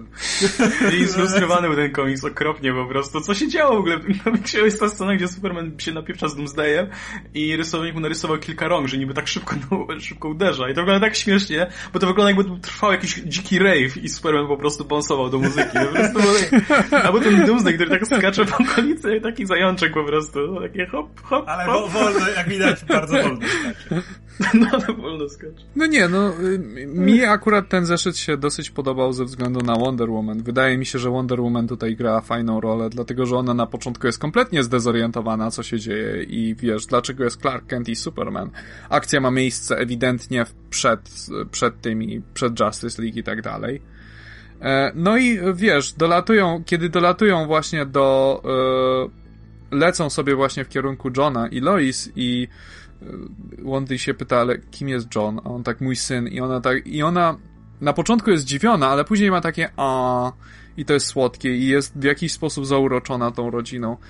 E, widzi, że to nie jest Superman i że to nie jest Clark Kent, których ona znała i z którymi ona była w związku i dlatego to jest możliwe. Natomiast jeśli chodzi o e, Doomsdaya, Doomsday jest ewidentnie skądś i to jest intryga, która jeszcze nie No, została jak ktoś tam to rozwiązana. obserwuje jakiś... wszystko. nie? Tak, więc to znaczy obserwuję to ten sam ziomek, który się Co pojawił mówił, w że oni DC nie są tym, za kogo się mają. Tak, tak, że to jest, to jest ten sam ziomek z DC Rebirth, on się cały czas pojawia, jeszcze nie wiemy o co mu chodzi, co to za ziomek. Na pewno to będzie głupie, dlatego że nie ma sposobu, żeby to wyjaśnili w To rozsądny jest sposób. Rorschach odrodzony, który knuje przeciwko Manhattanowi. Wow, to by było, to by nie było złe. No bo Ej, to, to jest, brzmi strasznie strasznie kiczowato. chujowo, ale strasznie kiczowato, ale jak to powiedziałeś, to takie Ciary wow. w ogóle. Takie ciary, prawda? Ła- To jest Rorschach? Ale nie, co do samego komiksu, wiesz, to ja mam trochę niższe, nie, mam trochę niższe oczekiwania. Spodziewałem się, że ten komiks będzie beznadziejny, bo ostatnie dwa zeszyty były złe. Ale ten z tych trzech był okej. Przynajmniej A dla co mnie. jeśli chodzi o detektyw, co E, wam się to podobało? Mi się podobał, bo dalej Tima Drake'a piszą. Każdy następny komiks to jest takie, popatrzcie jaki Tim Drake jest inteligentny w zestawieniu z tymi kilkoma zeszytami Teen Titans. Przeczytałem dosłownie kilka w New 52. I, I to jest takie totalne, in, to jest inna postać, to jest po prostu inna postać. To jest Tim Drake, a te, ten, który był tam w tamtych komiksach, to ja nie wiem kto to był. I to tutaj cały czas to starają się podkreślić, aczkolwiek wyszedł ten komiks poza tym słabiej. Wydaje mi się, trochę był rozwodniony, trochę za mało się działo. Znaczy było bardzo dużo ekspozycji, bardzo dużo mieliśmy wyjaśnienia, po cośmy to skonstruowali i tak dalej, no bo dalej kontynuowany jest wątek, że ojciec e, Kathy Kane buduje armię Batmanów, która by była na usługach armii, byłaby to po prostu regularna regularna wojskowa organizacja i oni to robią równocześnie jako hołd dla Batmana, równocześnie jako takie chujci w dupę dla Batmana. Ja, ty kurczę, to ma sens, no bo Um, czemu mieć jednego Batmana, który, wiesz, działa sobie na własną rękę, kiedy możemy mieć całą armię Batmanów po prostu pod naszym dowództwem i w ogóle robioną przez fanboyów, którzy zrobią po prostu wszystko jak należy. E... Ale trochę, co mi się nie podoba, mamy kolejną wielką organizację działającą pod nosem Batmana, który on nie zauważył. Tak już trochę, trochę No i mamy kolejnych tego. ludzi, i mamy kolejnych, tym razem grupę ludzi, którzy uważają, że mogą być lepszym Batmanem i okaże się pod koniec, że jednak nie, że tylko Bruce Wayne może być Batman. I jego drużyna, i ewentualnie jest... jego drużyna może na... być okej, okay, ale ta, którą on wybrał. No nie, no właśnie, same, samemu Bruce'owi to skopali, to jak to teraz z drużyną sobie dopiero poradzi. No, przepraszam cię, przecież Super miał zęba. jakiś gaz w zębie. to mi się podobało akurat. To było takie styl, takie, to było takie, a, Bruce Wayne, który ma gaz w zębie, on, on może mieć, on, on, on ma prawo. Nie, nie, akurat to jest, wiesz, to jest technika na szpiedzy w czasie II wojny światowej już mieli przykład cyjanek Batman ma gaz. To, to jest, jest już mała różnica. A Batman ma wszystko w swoich zębach, dlatego że... trucizny, żeby zabić siebie, a powaleniem przeciwników swoim zębem. No. No ale przecież on Supermana powalił swoim zębem, dlatego że w Endgame, kiedy walczył z Supermanem, to Superman go wzniósł w powietrze, on przegryzł swojego zęba i tam miał e, kryptonit w płynie. Jak gdyby, wiesz, ba, więc Batman prawdopodobnie ma wszystkie zęby przedziurawione i ma tam drugi, wiesz, pasek wypełniony tutaj jakimś gaz, gównem. Tutaj kryptonit, tutaj, wiesz... tak. Tutaj antytoksyna strachu. No, więc, ale nie, zeszyt jest okej okay i podoba mi się ca, sam motyw, tylko że wiesz, wolałbym, żeby dłużej ciągnęli ten wątek, gdzie Batman i Bat, e, Batwoman trenują. Tak, też ich wszystkich, ale dopiero później to wprowadzili, a oni by ich tylko obserwowali, czy coś Właśnie, w tym bo ta, ta, ta, drużyna nic nie trenowała i w zasadzie nie. już jest na polu. A w ogóle, wiesz, Tim Drake im no. przedstawia super nową, e, nowy sposób poruszania się po mieście, kiedy na dobrą sprawę jeszcze nie jesteś pewien, że ta drużyna jest w stanie razem działać. W ogóle prawie identyczny sposób podróżowania mieli w latach tak, 90. Ten Azra Azrael, Też Azrael po starym metrze i tak dalej. No. Przecież Azrael używał tak, pociągu. więc wiesz, więc okej. Okay, to jest nowe. To jest nowe. Super nowe. Rebirth. Jest po staremu, chłopaki. Okej, okay, to dobra. To za, za dużo mówienia o dobrych komiksach. E, czas na Civil War 2. A, zeszedł no. czwarty.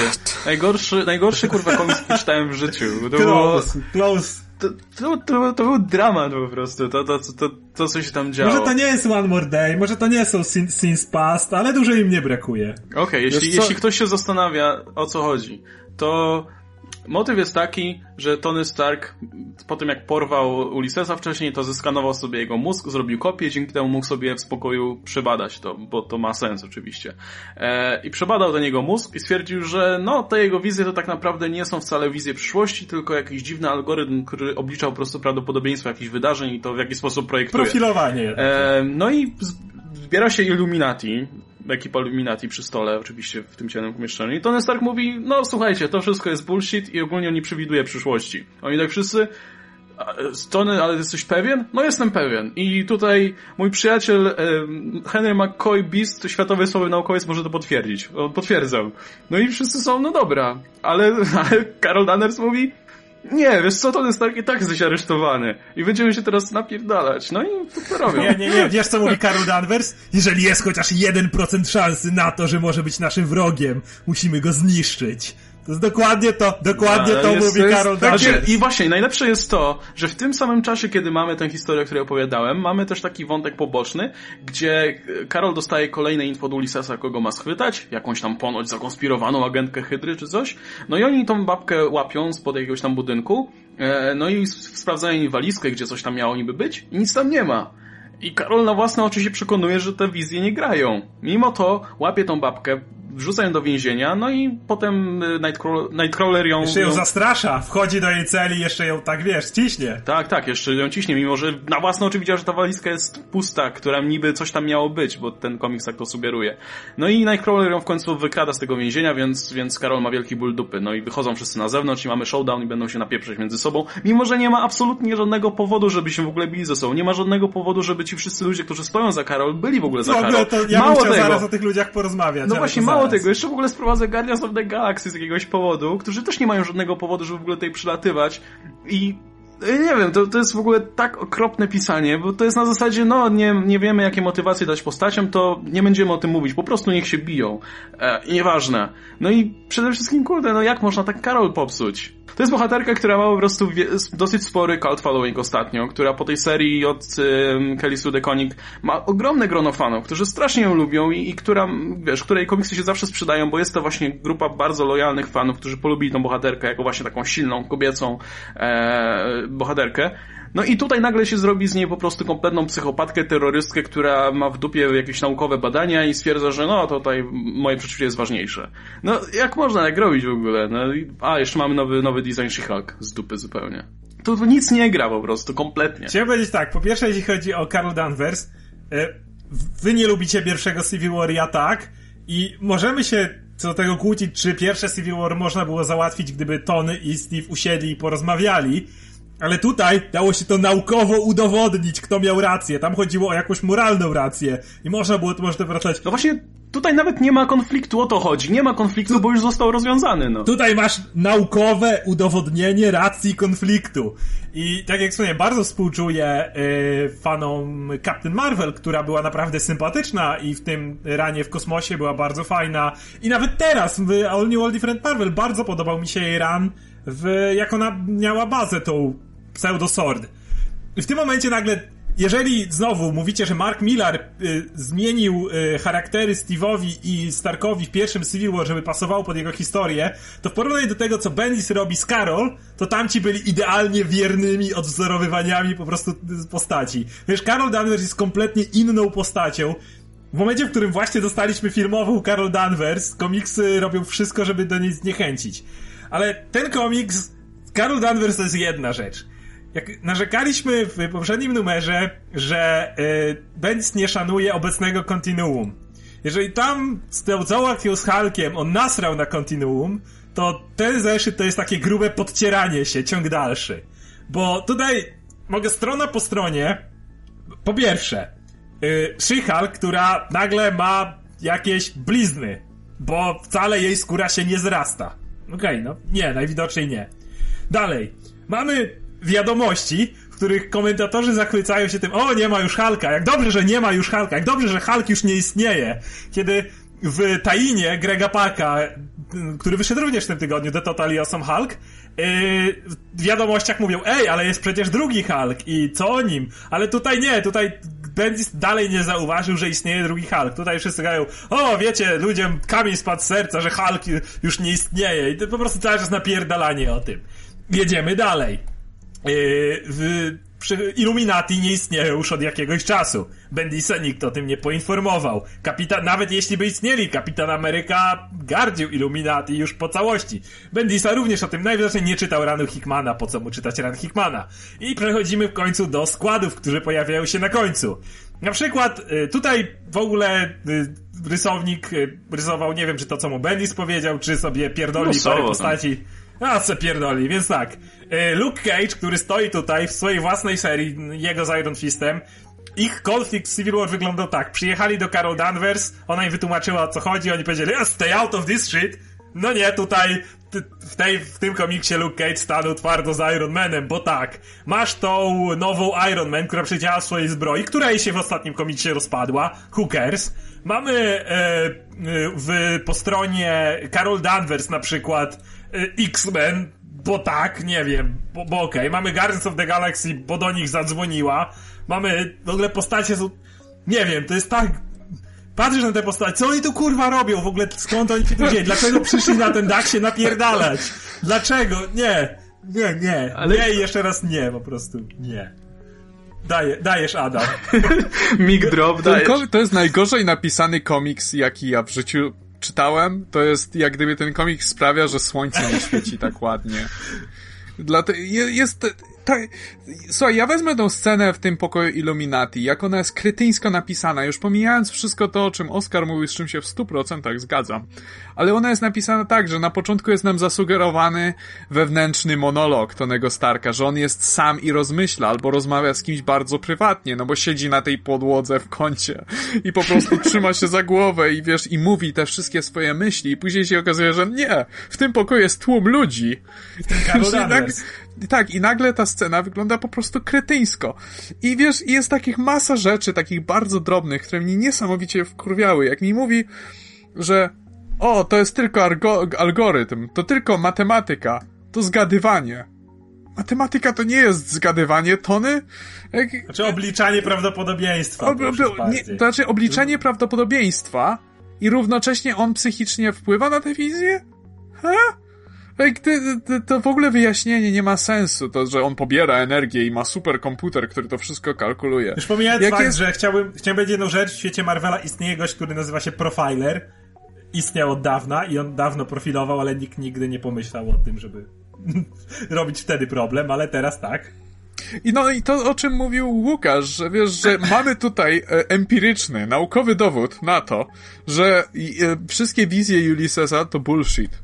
I że mają prawdopodobieństwo tylko. Tak, że to jest tylko prawdopodobieństwo i że może być, e, że może być A zmanipulowane, B może być, wiesz, zmienione, może być nieakuratne.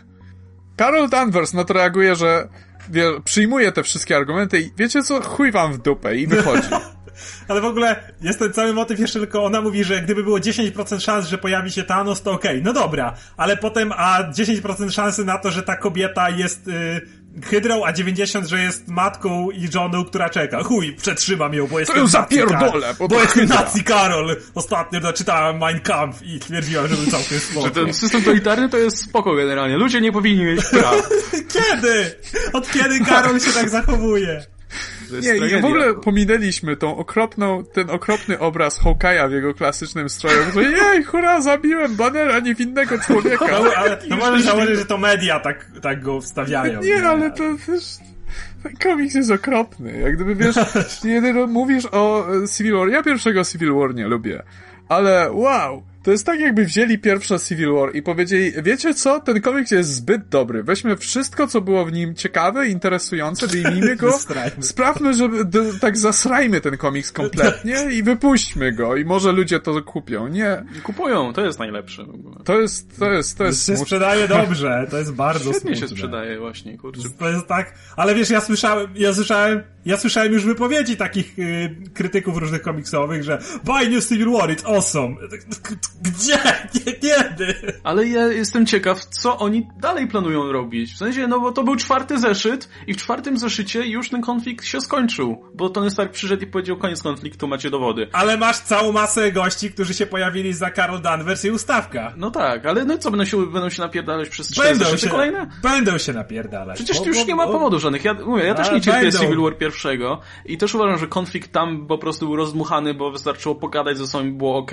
Ale tam przynajmniej był jakiś konflikt, jakikolwiek. Tutaj nie ma żadnego konfliktu. Jakiś dylemat. Bo, bo tutaj był w zamyśle jakiś, że o, czy, czy, czy właśnie preserve the future albo coś tam, ale to, to oni tylko o tym, o tym mówili, żadnego konfliktu nie było, a kiedy się spotkali, to Tony Stark przyszedł i wyjaśnił wszystko i nie ma konfliktu, zanim on się w ogóle zaczął kiedykolwiek. Ja bym chciał jeszcze tylko dodać, że ten, y, ten event jeszcze tak promieniuje tym gównem na pozostałe y, serie. I była w tym tygodniu seria Totally Awesome Hulk, y, odcinek, który podobał mi się bardzo zachowanie Amadeusa. Amadeus był tam bardzo fajnie napisany, ale wiecie jak kończy się ten odcinek? Pojawia się nagle Black Panther w wielkiej zbroi i mówi, teraz ja mu wpierdolę. Wyobraź sobie Hulkbustera z motywem kota. to jest najgłupsza rzecz, jaką widziałem w życiu. Ale dlaczego? Dlaczego Black Panther nagle wychodzi? O chuj, ten Hulk nowy. Wiecie, wdajebaliście tamtego, temu ja wpierdolę, bo jestem Black Panther i lubię tak po prostu napierdalać ludzi. Jak to dlaczego? No przed Brevort i powiedział, ej, narysuj, e, narysuj Hulkbustera, ale e, w kształcie kota. No, no trzeba, nie, nie, I to ma, ma mi leżeć w garażu?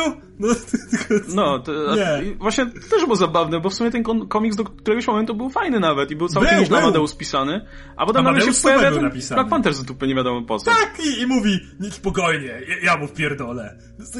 Czemu Black Panther? Ale nie, ale czemu, czemu on mu ma wpierdolić? Za co? W Właśnie, sensie... dla bo ma, no mówię, leżał, zrobił zbroję, to co ma w garażu leżeć, kurs zbierać? Ale nie, nie wiem, Adam, czy to czytałeś, pewnie nie. Bo masz komiks, gdzie, gdzie, ta cała ekipa przy, przybywa właśnie do domu Amadeusa i, i chcą zobaczyć, czy z nim wszystko ok, czy, bo nagle sobie przypomnieli, że jest Hulkiem.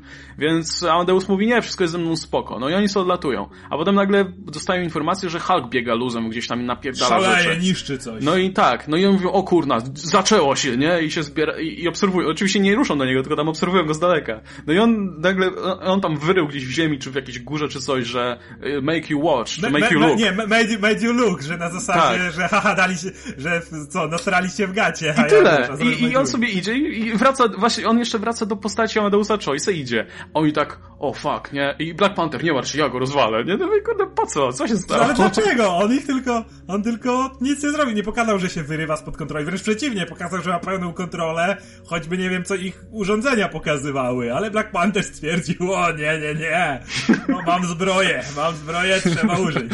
Także to jest, ten event jest taki, tak promieniuje takim krapem po prostu. Mówiliśmy o tym, jak wpływa na sama Wilsona, Mówiliśmy o tym, jak wpływa na inne serie, no to teraz doszło do, do Hulka. I to jest najlepsze, że ten event, ten y, od strony Hulka, wiecie co, to mi przypomina mm, Agents of S.H.I.E.L.D. i MCU. Czyli y, Greg, seria Grega Paka podpina się pod event jak tylko może, ale seria Bendisa ma kompletnie wyjebane na to. Tak jak filmy miały wyjebane na Marvel Agents of S.H.I.E.L.D., ale Marvel Agents of S.H.I.E.L.D. mówi, ej, właśnie rozmawiałem z to Iron Manem.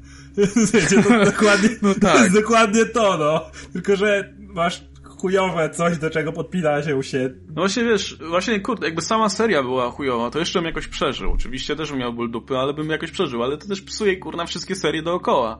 I Strasznie! Kolejna rzecz, o której mieliśmy pogadać, to był Kapitan Ameryka zeszyt trzeci, który tam kontynuuje tę historię z kapitanem. No i tam na koniec też masz kurwa Civil War znowu. No i mówię, ja pierdolę, tak. trzy zeszyty trzy zeszyty czytania o tym, co mnie interesowało i nagle okej, okay, wracamy do Civil War 2, super, po prostu... Dobra. A akurat Kapitan Ameryka zaczął się robić fajny, przynajmniej z mojej perspektywy. Jak gdy zaczął, naprawdę się wciągnąłem i pod koniec mamy zapowiedź, o, Civil War. Gdzie, co będzie robić Steve Rogers? No jak to co? Kompletnie coś innego. No tak jak Captain Marvel nagle zakończyła się seria i tak. w dupie. I albo Sam Wilson, który nagle musi nagrywać jakiś film o, no, Civil War. Bo tak. Ale mówię, masz, masz y, Bo ma Power Man i Iron Fist, którzy powiedzieli wyraźnie w swojej serii nie wtrącamy się w te gówno, ale tak, teraz się już... Ale teraz się już wtrącają, bo hej, Bendis ich tam wpisał. I teraz z kolei no, tam trzeba będzie kombinować, dlaczego y, Luke Cage, który powiedział, że trzyma się od tego gówna z daleka, poszedł na dach, na ustawkę, nie wiem.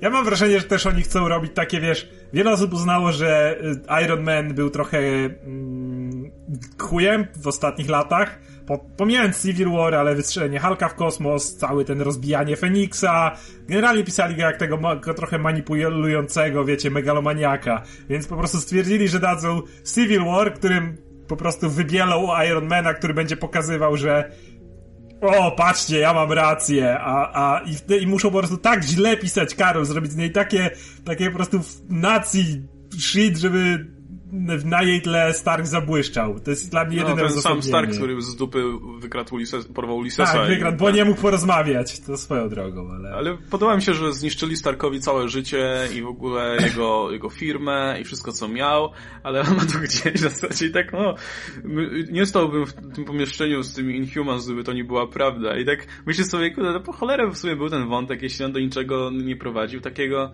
i nie wiem, może to w Inhumans będzie dalej rozwijane, ale tutaj to... Ale to, tak w ogóle ta końcowa Niech ustawka... mi ktoś wyjaśni. Właśnie, czy Guardians mają tutaj jakikolwiek sens? Nie, nie ma. Nie, oni sobie lecieli, w serii Guardians, oni tam zrobili swoje, pokonali Badun, lecieli sobie statkiem i nagle zadzwoniła do nich Karol, Ej, wpadajcie na ziemię, ustawka jest, okej, okay, lecimy. Mniej więcej tyle. Pierdolimy Starkowi. I tak nie, no spoko, zawsze.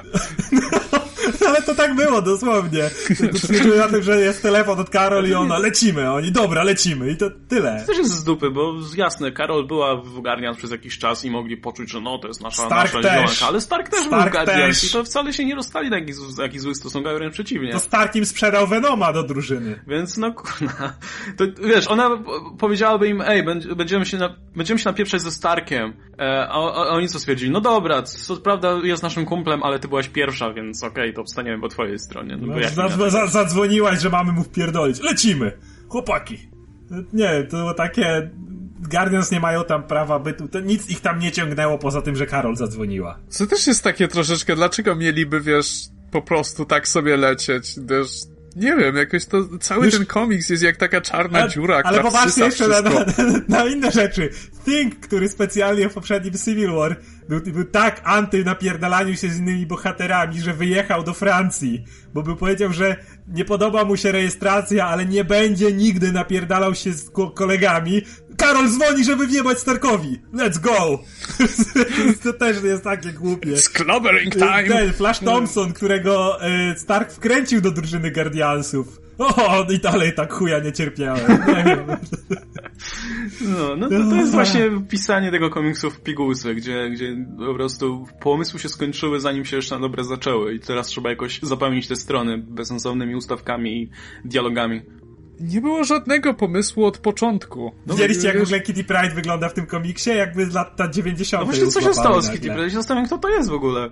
Nagle ją, nagle ją w lata 90. Ale ona nie ma, tak ma jednego shoulder pada i ma kieszonki. No to jest po prostu żywcem Ale ona tak nie wyglądała w koniasach w ogóle, co się stało? Nie, nie, nie, teraz się tak pojawiła. Bendis stwierdził, że y, teraz miał taki pomysł na nią i teraz kazał ją narysować już w swoim innym komiksie w ten sposób. O.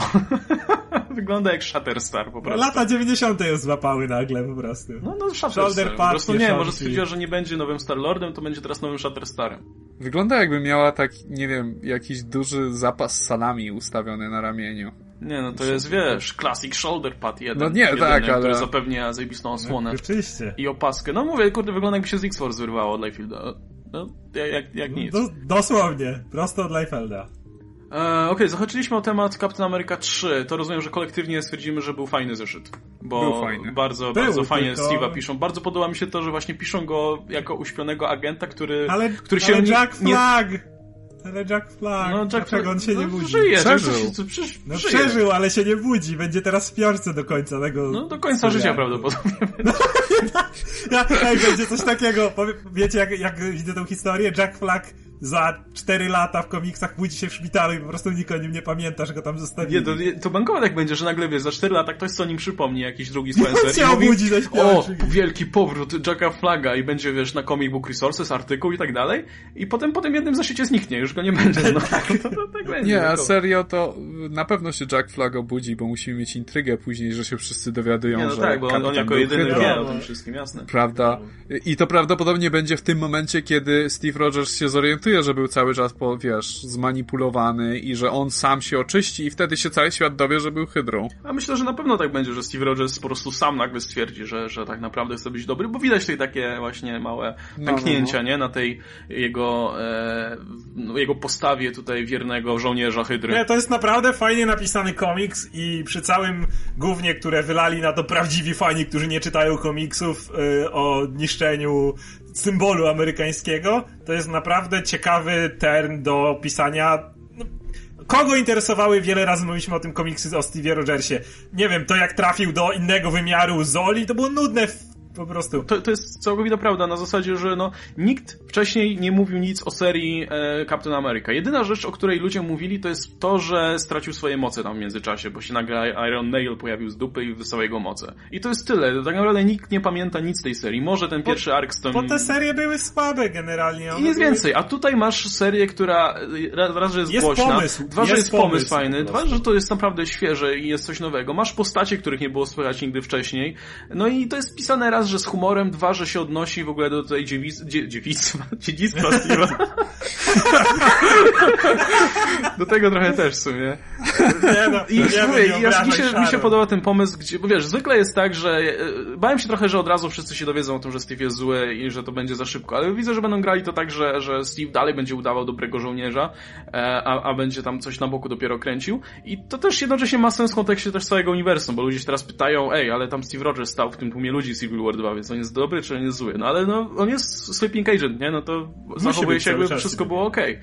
I to, to ma sens. No i kurczę, dobrze się to czyta, no ale wiecie, no to już koniec na razie. Trzy zeszyty wystarczyły.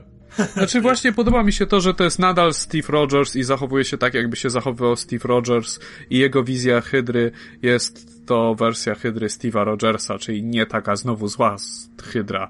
I no i to ewidentnie będzie tak grane, że y, w pewnym momencie Steve Rogers musi sobie zdać sprawę, że jego życie, jego wspomnienia zostały zmanipulowane. Jak się zastanowisz, to też masz sens, bo te wspom- wspomnienia wpoiła mu Kobik, która Tak. raczej nie mogłaby mu wpoić wspomnień Hydry, która, wiesz, masakruje ludzi na lewo Tak, i prawo. bo- tak? Też ma no bo ona jest, idealną, nie? ona jest właśnie małym dzieckiem, która, dla której Hydra to są kwiatki, tęcze i wiesz, i sama przyjemność. Przy okazji słuchanie Red Scala, więc no to już jakby jest inna sprawa, ale jakby Steve jednocześnie jest wierny Skalowi, a jednocześnie jego wizja Hydry nie może być totalnie taka jak Red. No. no i ja troszeczkę jestem tutaj rozczarowany Red Scalem, bo Red Skull był na tyle bystry, żeby zachowywać się jak dobry wujek przy Kobik. Natomiast nie jest w stanie sprzedać tego samego Steve'owi Rogersowi, o którym powinien wiedzieć, że to nie jest normalny agent Hydry i że powinien być lepszym manipulatorem w odniesieniu do niego. A tu jednak, no on zostawia siebie zagrożonym, zagrożonym swoją pozycją tego autorytetu, w którą wierzy, no wiesz, w który wierzy Steve Rogers. Z drugiej strony Kobik ma supermoce, więc lepiej się przy niej pilnować, a Steve Rogers jest wiernym żołnierzem. Nie? No jest wier... no nie jest tak znowu wiernym no, żołnierzem, tak jest wiernym ideałom. Ale jednak, jednak łatwiej bardziej. przy Steve'ie coś mówić niż przy Kobik, którym złe słowo i nagle ona ci zmieni rzeczywistość. Bo pomyśli, że tego chciałeś na przykład. Tak jak pokazano w Thunderbolts, kiedy Moonstone zagrała w grę Ej, kto został, kto jest taki kozakiem? Ja mam ten kamień. Jak ktoś będzie miał ten kamień, to on będzie mógł dowodzić. I wtedy Kobik ja, ja, ja i wyrwała jej kamień z serca, więc no, trzeba uważać na to, co się mówi przy Kobik, więc to ma sens, że przy niej Skull jest trochę ostrożniejszy i trochę lepiej dobiera słowa. No nie, ale on chciał, on miał taki plan, żeby ją uformować, żeby ją zmanipulować, żeby ją przez, uczynić ją chytrą. I on to cały czas robi, ale bardzo, bardzo ostrożnie i ma, i to ma sens, bo to jest Ale powinien która... zdać sobie sprawę z tego, że właśnie Steve Rogers, który stał się, wiesz, agentem Hydry, on ma pojęcie Hydry zupełnie inne niż Red Skull i powinien lepiej, i powinien jak gdyby dostosować swoje przemowy i swoje plany pod to. A tego w ogóle nie robi, jakby zdaje się, zdaje się traktować Steve'a Rogersa tak jak z każdego byle agenta Hydry Boba. I to nie, do, to nie ma do końca sensu dla mnie. E, I na sam koniec jeszcze musimy wspomnieć o tym, że no, zakończył się taki dosyć dziwaczny event w komiksach Marvela, tych związanych z X-Men, czyli Apocalypse Wars. I to było tyle ciekawe, że nie był to jakiś wspólny event dla tych serii, tylko w każdej działo się coś, co było z Apokalipsem związane. I tak jak w All New, w All New X-Men na przykład Evan, czyli Genesis, czyli Apocalypse Junior w zasadzie trafił do Egiptu w przeszłość, tam gdzie był Ensabat Nur, E, z kolei w Uncanny X-Men była ta kompletnie niezrozumiała historia o Angelu, gdzie ja kompletnie nic nie rozumiem z tej historii, muszę chyba przeczytać jeszcze raz. E, no i w Extraordinary X-Men X-Men ruszyli w przyszłość daleką, gdzie e, Apokalips utrzymuje taki wielki ekosystem sztuczny i to była moim zdaniem najlepsza historia, najciekawsza, plus ta będzie dalej kontynuowana w kolejnych zeszytach. To, co mogę powiedzieć dobrego o tym, to na pewno, że każda z tych historii moim zdaniem wyciągnęła tę serię z X-Men trochę w górę, bo coś się wreszcie zaczęło ciekawszego w nich dziać, a Apokalips, no to jest taki klasyk po prostu, no, no ciężko, ciężko popsuć historię z Apokalipsem, bo to jest cały czas to samo praktycznie. E, ale jednocześnie na przykład w Extraordinary dało to dobry sposób na to, żeby odciąć tych na przykład grupę młodych mutantów od reszty i mogłeś po prostu się cieszyć interakcjami e, i tym, jak oni sobie radzą w trudnych sytuacjach, czyli coś, co, za, co, za co się czytało tę serię. Więc e, ogólnie, no, bez rewelacji i też nie sądzę, żeby, żeby kogoś miał, żeby mógł bez, powiedzmy, polecić tę serię z czystym sumieniem wszystkim, ale jednocześnie, jednocześnie trochę, trochę pomogło to, to tym seriom e, no, podnieść poziom. Poza Uncanny X-Men, bo to było, kurde, to było tak bez sensu. Gdzie miałeś ileś tam person Angela i jego w ogóle jeszcze klony i. Ale dobra wiadomość, od następnego story arku Gregland wraca o, do rysowania. no czekam, czekam, bo nie... Ale, ale, ale właśnie to jest ciekawe, że co za, zauważyłem przy zapowiedzi, jeszcze zanim przejdę, to przy zapowiedzi patrzysz na te, e, na te kadry i widzisz tutaj tą nutkę Landa, ale jakby nie do końca to jest Land, dlatego że on to rysuje wspólnie z Jayem Leistenem. Tak, i to nie I... wygląda jakby rysowali na zmianę I... czy coś, tylko... Tylko jakby razem to rysowali, bo widzisz, że to jest Land, ale jakby trochę lepszy Land. W sensie, tak? w sensie kobiety na przykład nie wyglądają jak torki porno wszystkie. Są, no, oczywiście, ale... są oczywiście takie, mają takie bardzo idealne rysy twarzy, ale, ale nie land. To nie, nie wygląda jak przerysowane z okładki DVD z Więc porno. jestem bardzo ciekawy, na czym ta współpraca polega, bo, bo, bo jednak widzisz, no, może Widzisz, ktoś się zorientował, że trochę siara to, to puszczać i weźmy kogoś, Może Land rysuje, a potem on poprawia twarze, czy coś takiego. Bo... Najgorsza praca na świecie, po prostu siedzisz i poprawiasz twarze Grega Landa. To, to nie wygląda, to nie wygląda jakoś super ładnie, ale to nie jest, ale widzisz jednak, że to nie jest poziom Landa. Jeśli chodzi natomiast o Apocalypse Wars, wydaje mi się, że w Uncanny X-Men Kalen Band zabawił się w Ricka Remendera i z całym szacunkiem dla Kalena Bana i wielo historii, które naprawdę lubiłem Kalena Bana, najróżniejszych. Choćby, jeżeli nawet mówimy o X-Men Tajnie do Civil War, jedna z niewielu pozytywnych rzeczy w tym całym szambie, no niestety on nie jest remenderem. Znaczy, to nie jest niestety, on ma swój styl, remender ma swój styl i nie powinien y, Ban próbować wchodzić w y, Remendera, bo to była taka bardzo charakterystycznie remenderowska historia. Tak po prostu jak cholera. To, cały ten chaos był taki mega remenderowski, tylko że no Ban nie potrafił w nim tak manipulować, nie potrafił go tak, tak nawigować, żeby nam go przedstawić. Nie, nie miał tego tak. takiego luzu i a, takiego komikso... Te,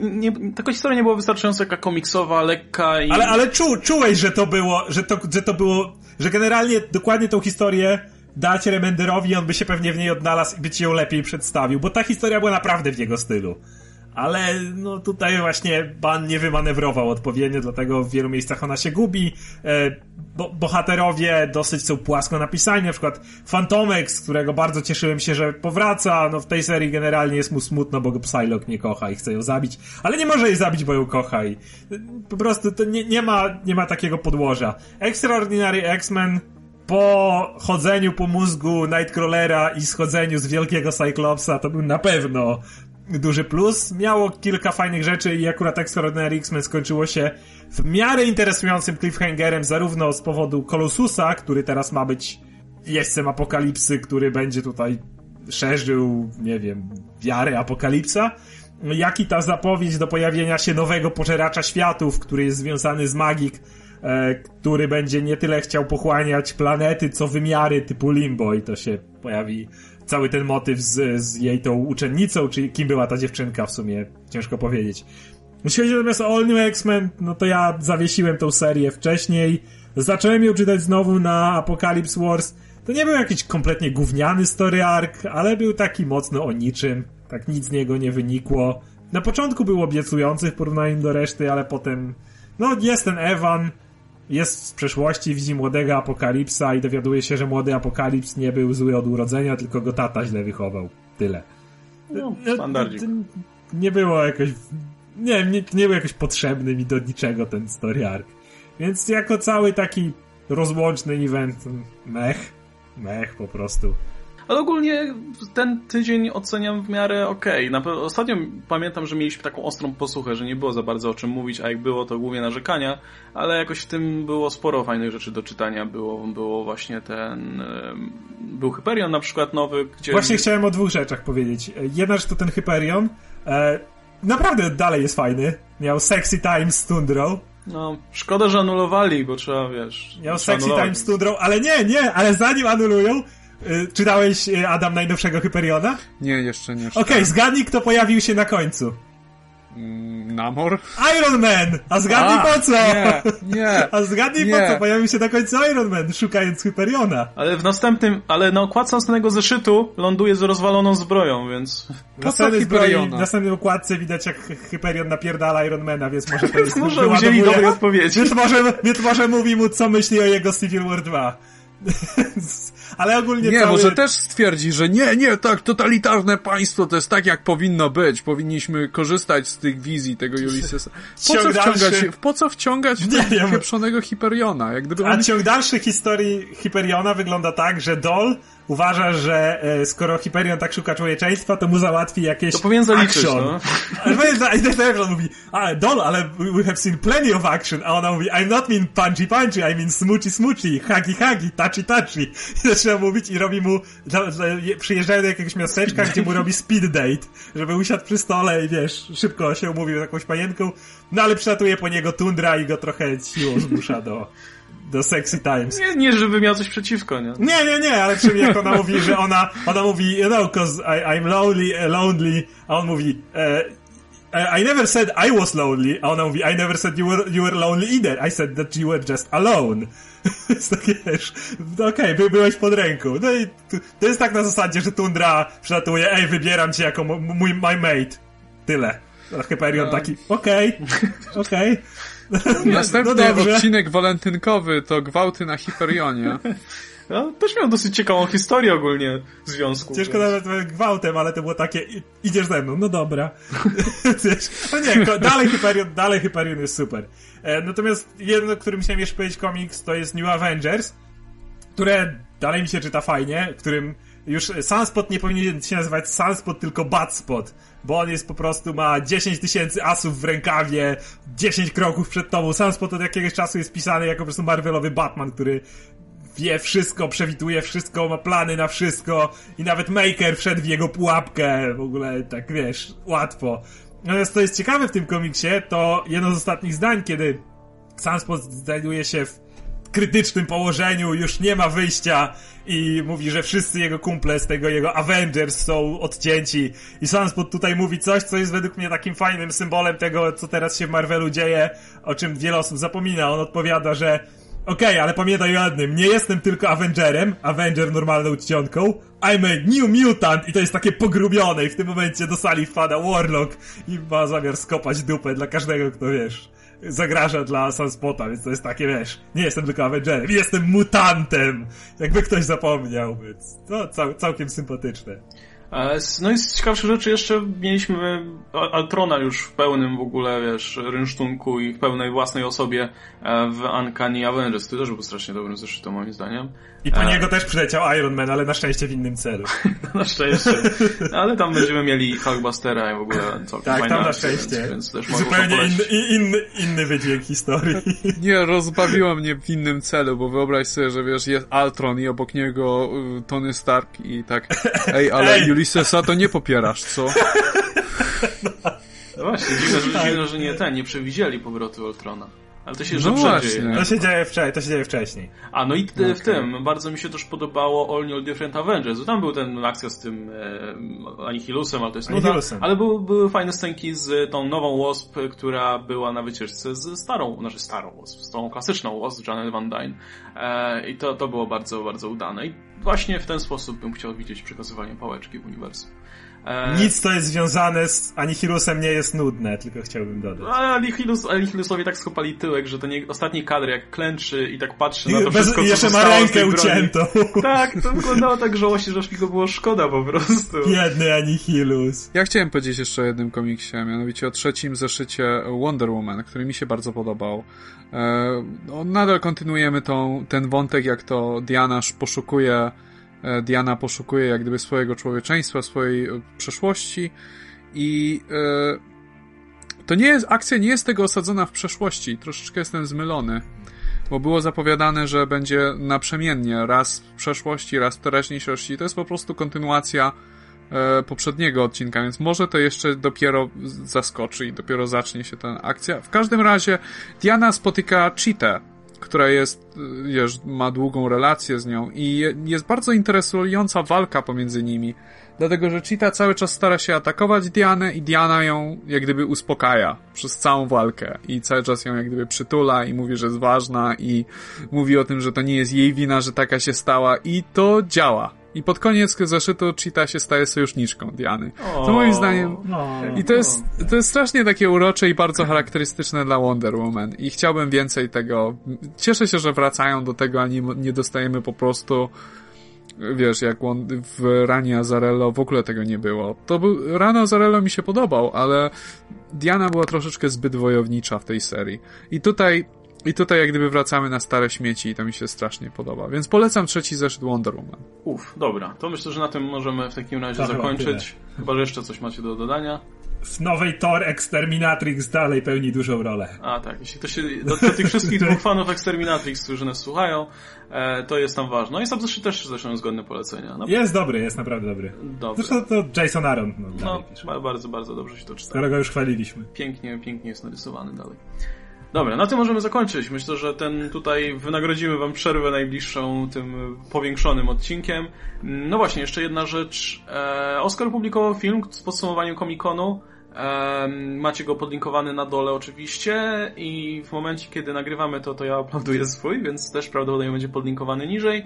E, zapraszam też do siebie na bloga i do sprawdzania oczywiście naszych profili na, na, na Facebooku, kanałów YouTube'owych i tak dalej. Wszystko podlinkuję na dole. Tak. Więc jak będzie Wam brakowało podcastu, to zawsze możecie zobaczyć nasze solowe popisy na innych, powiedzmy, miejscach.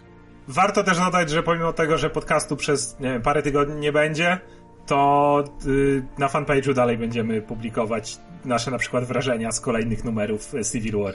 O tak, tak, tak. To, to, także tam, jak śledzicie fanpage, to wie, tam nasze komentarze co do tych niesamowitych wyczynów e, się pojawiają i pojawiać będą nawet w ciągu tych tygodni, więc. Tak, a my sobie tymczasem odpoczniemy, powakasujemy się trochę i z nowymi siłami, powiedzmy, wrócimy do, do podcastu, no oczywiście w nowej formie i zupełnie w odświeżonym wydaniu. Tak, e... mamy niesamowite plany co do przyszłości. Będzie, tak. naprawdę nie, nie, nie pożałujecie tego czekania. Nie poznacie konflikty. tego podcastu. Nie poznacie tego nic już, podcastu. Nic już nie będzie takie samo, naprawdę. Ale, ale myślimy też o powrocie do klasycznej formy. Tak, to też jest tak, ważne, taki... żeby dbać o korzenie takiej najbardziej ikonicznej wersji Comics Weekly, tak, którą wszyscy kochacie. O, myślimy o czymś bardziej klasycznym, to, to, bo ostatnio tak. odeszliśmy od korzeni. Dobra, w takim razie oficjalnie się żegnamy w tym 15 odcinku All New Comics Weekly Rebirth. O, ostatnim odcinku All New Comics Weekly Rebirth, tego, to możemy powiedzieć. Tak. E, także ze mną był oczywiście Adam Antolski, Ankol Mruwa. Hej wszystkim. I Oskar Rogowski, Komiksowaniek. Hej wszystkim. No i widzimy się po krótszej lub dłuższej przerwie. Trzymajcie się, cześć.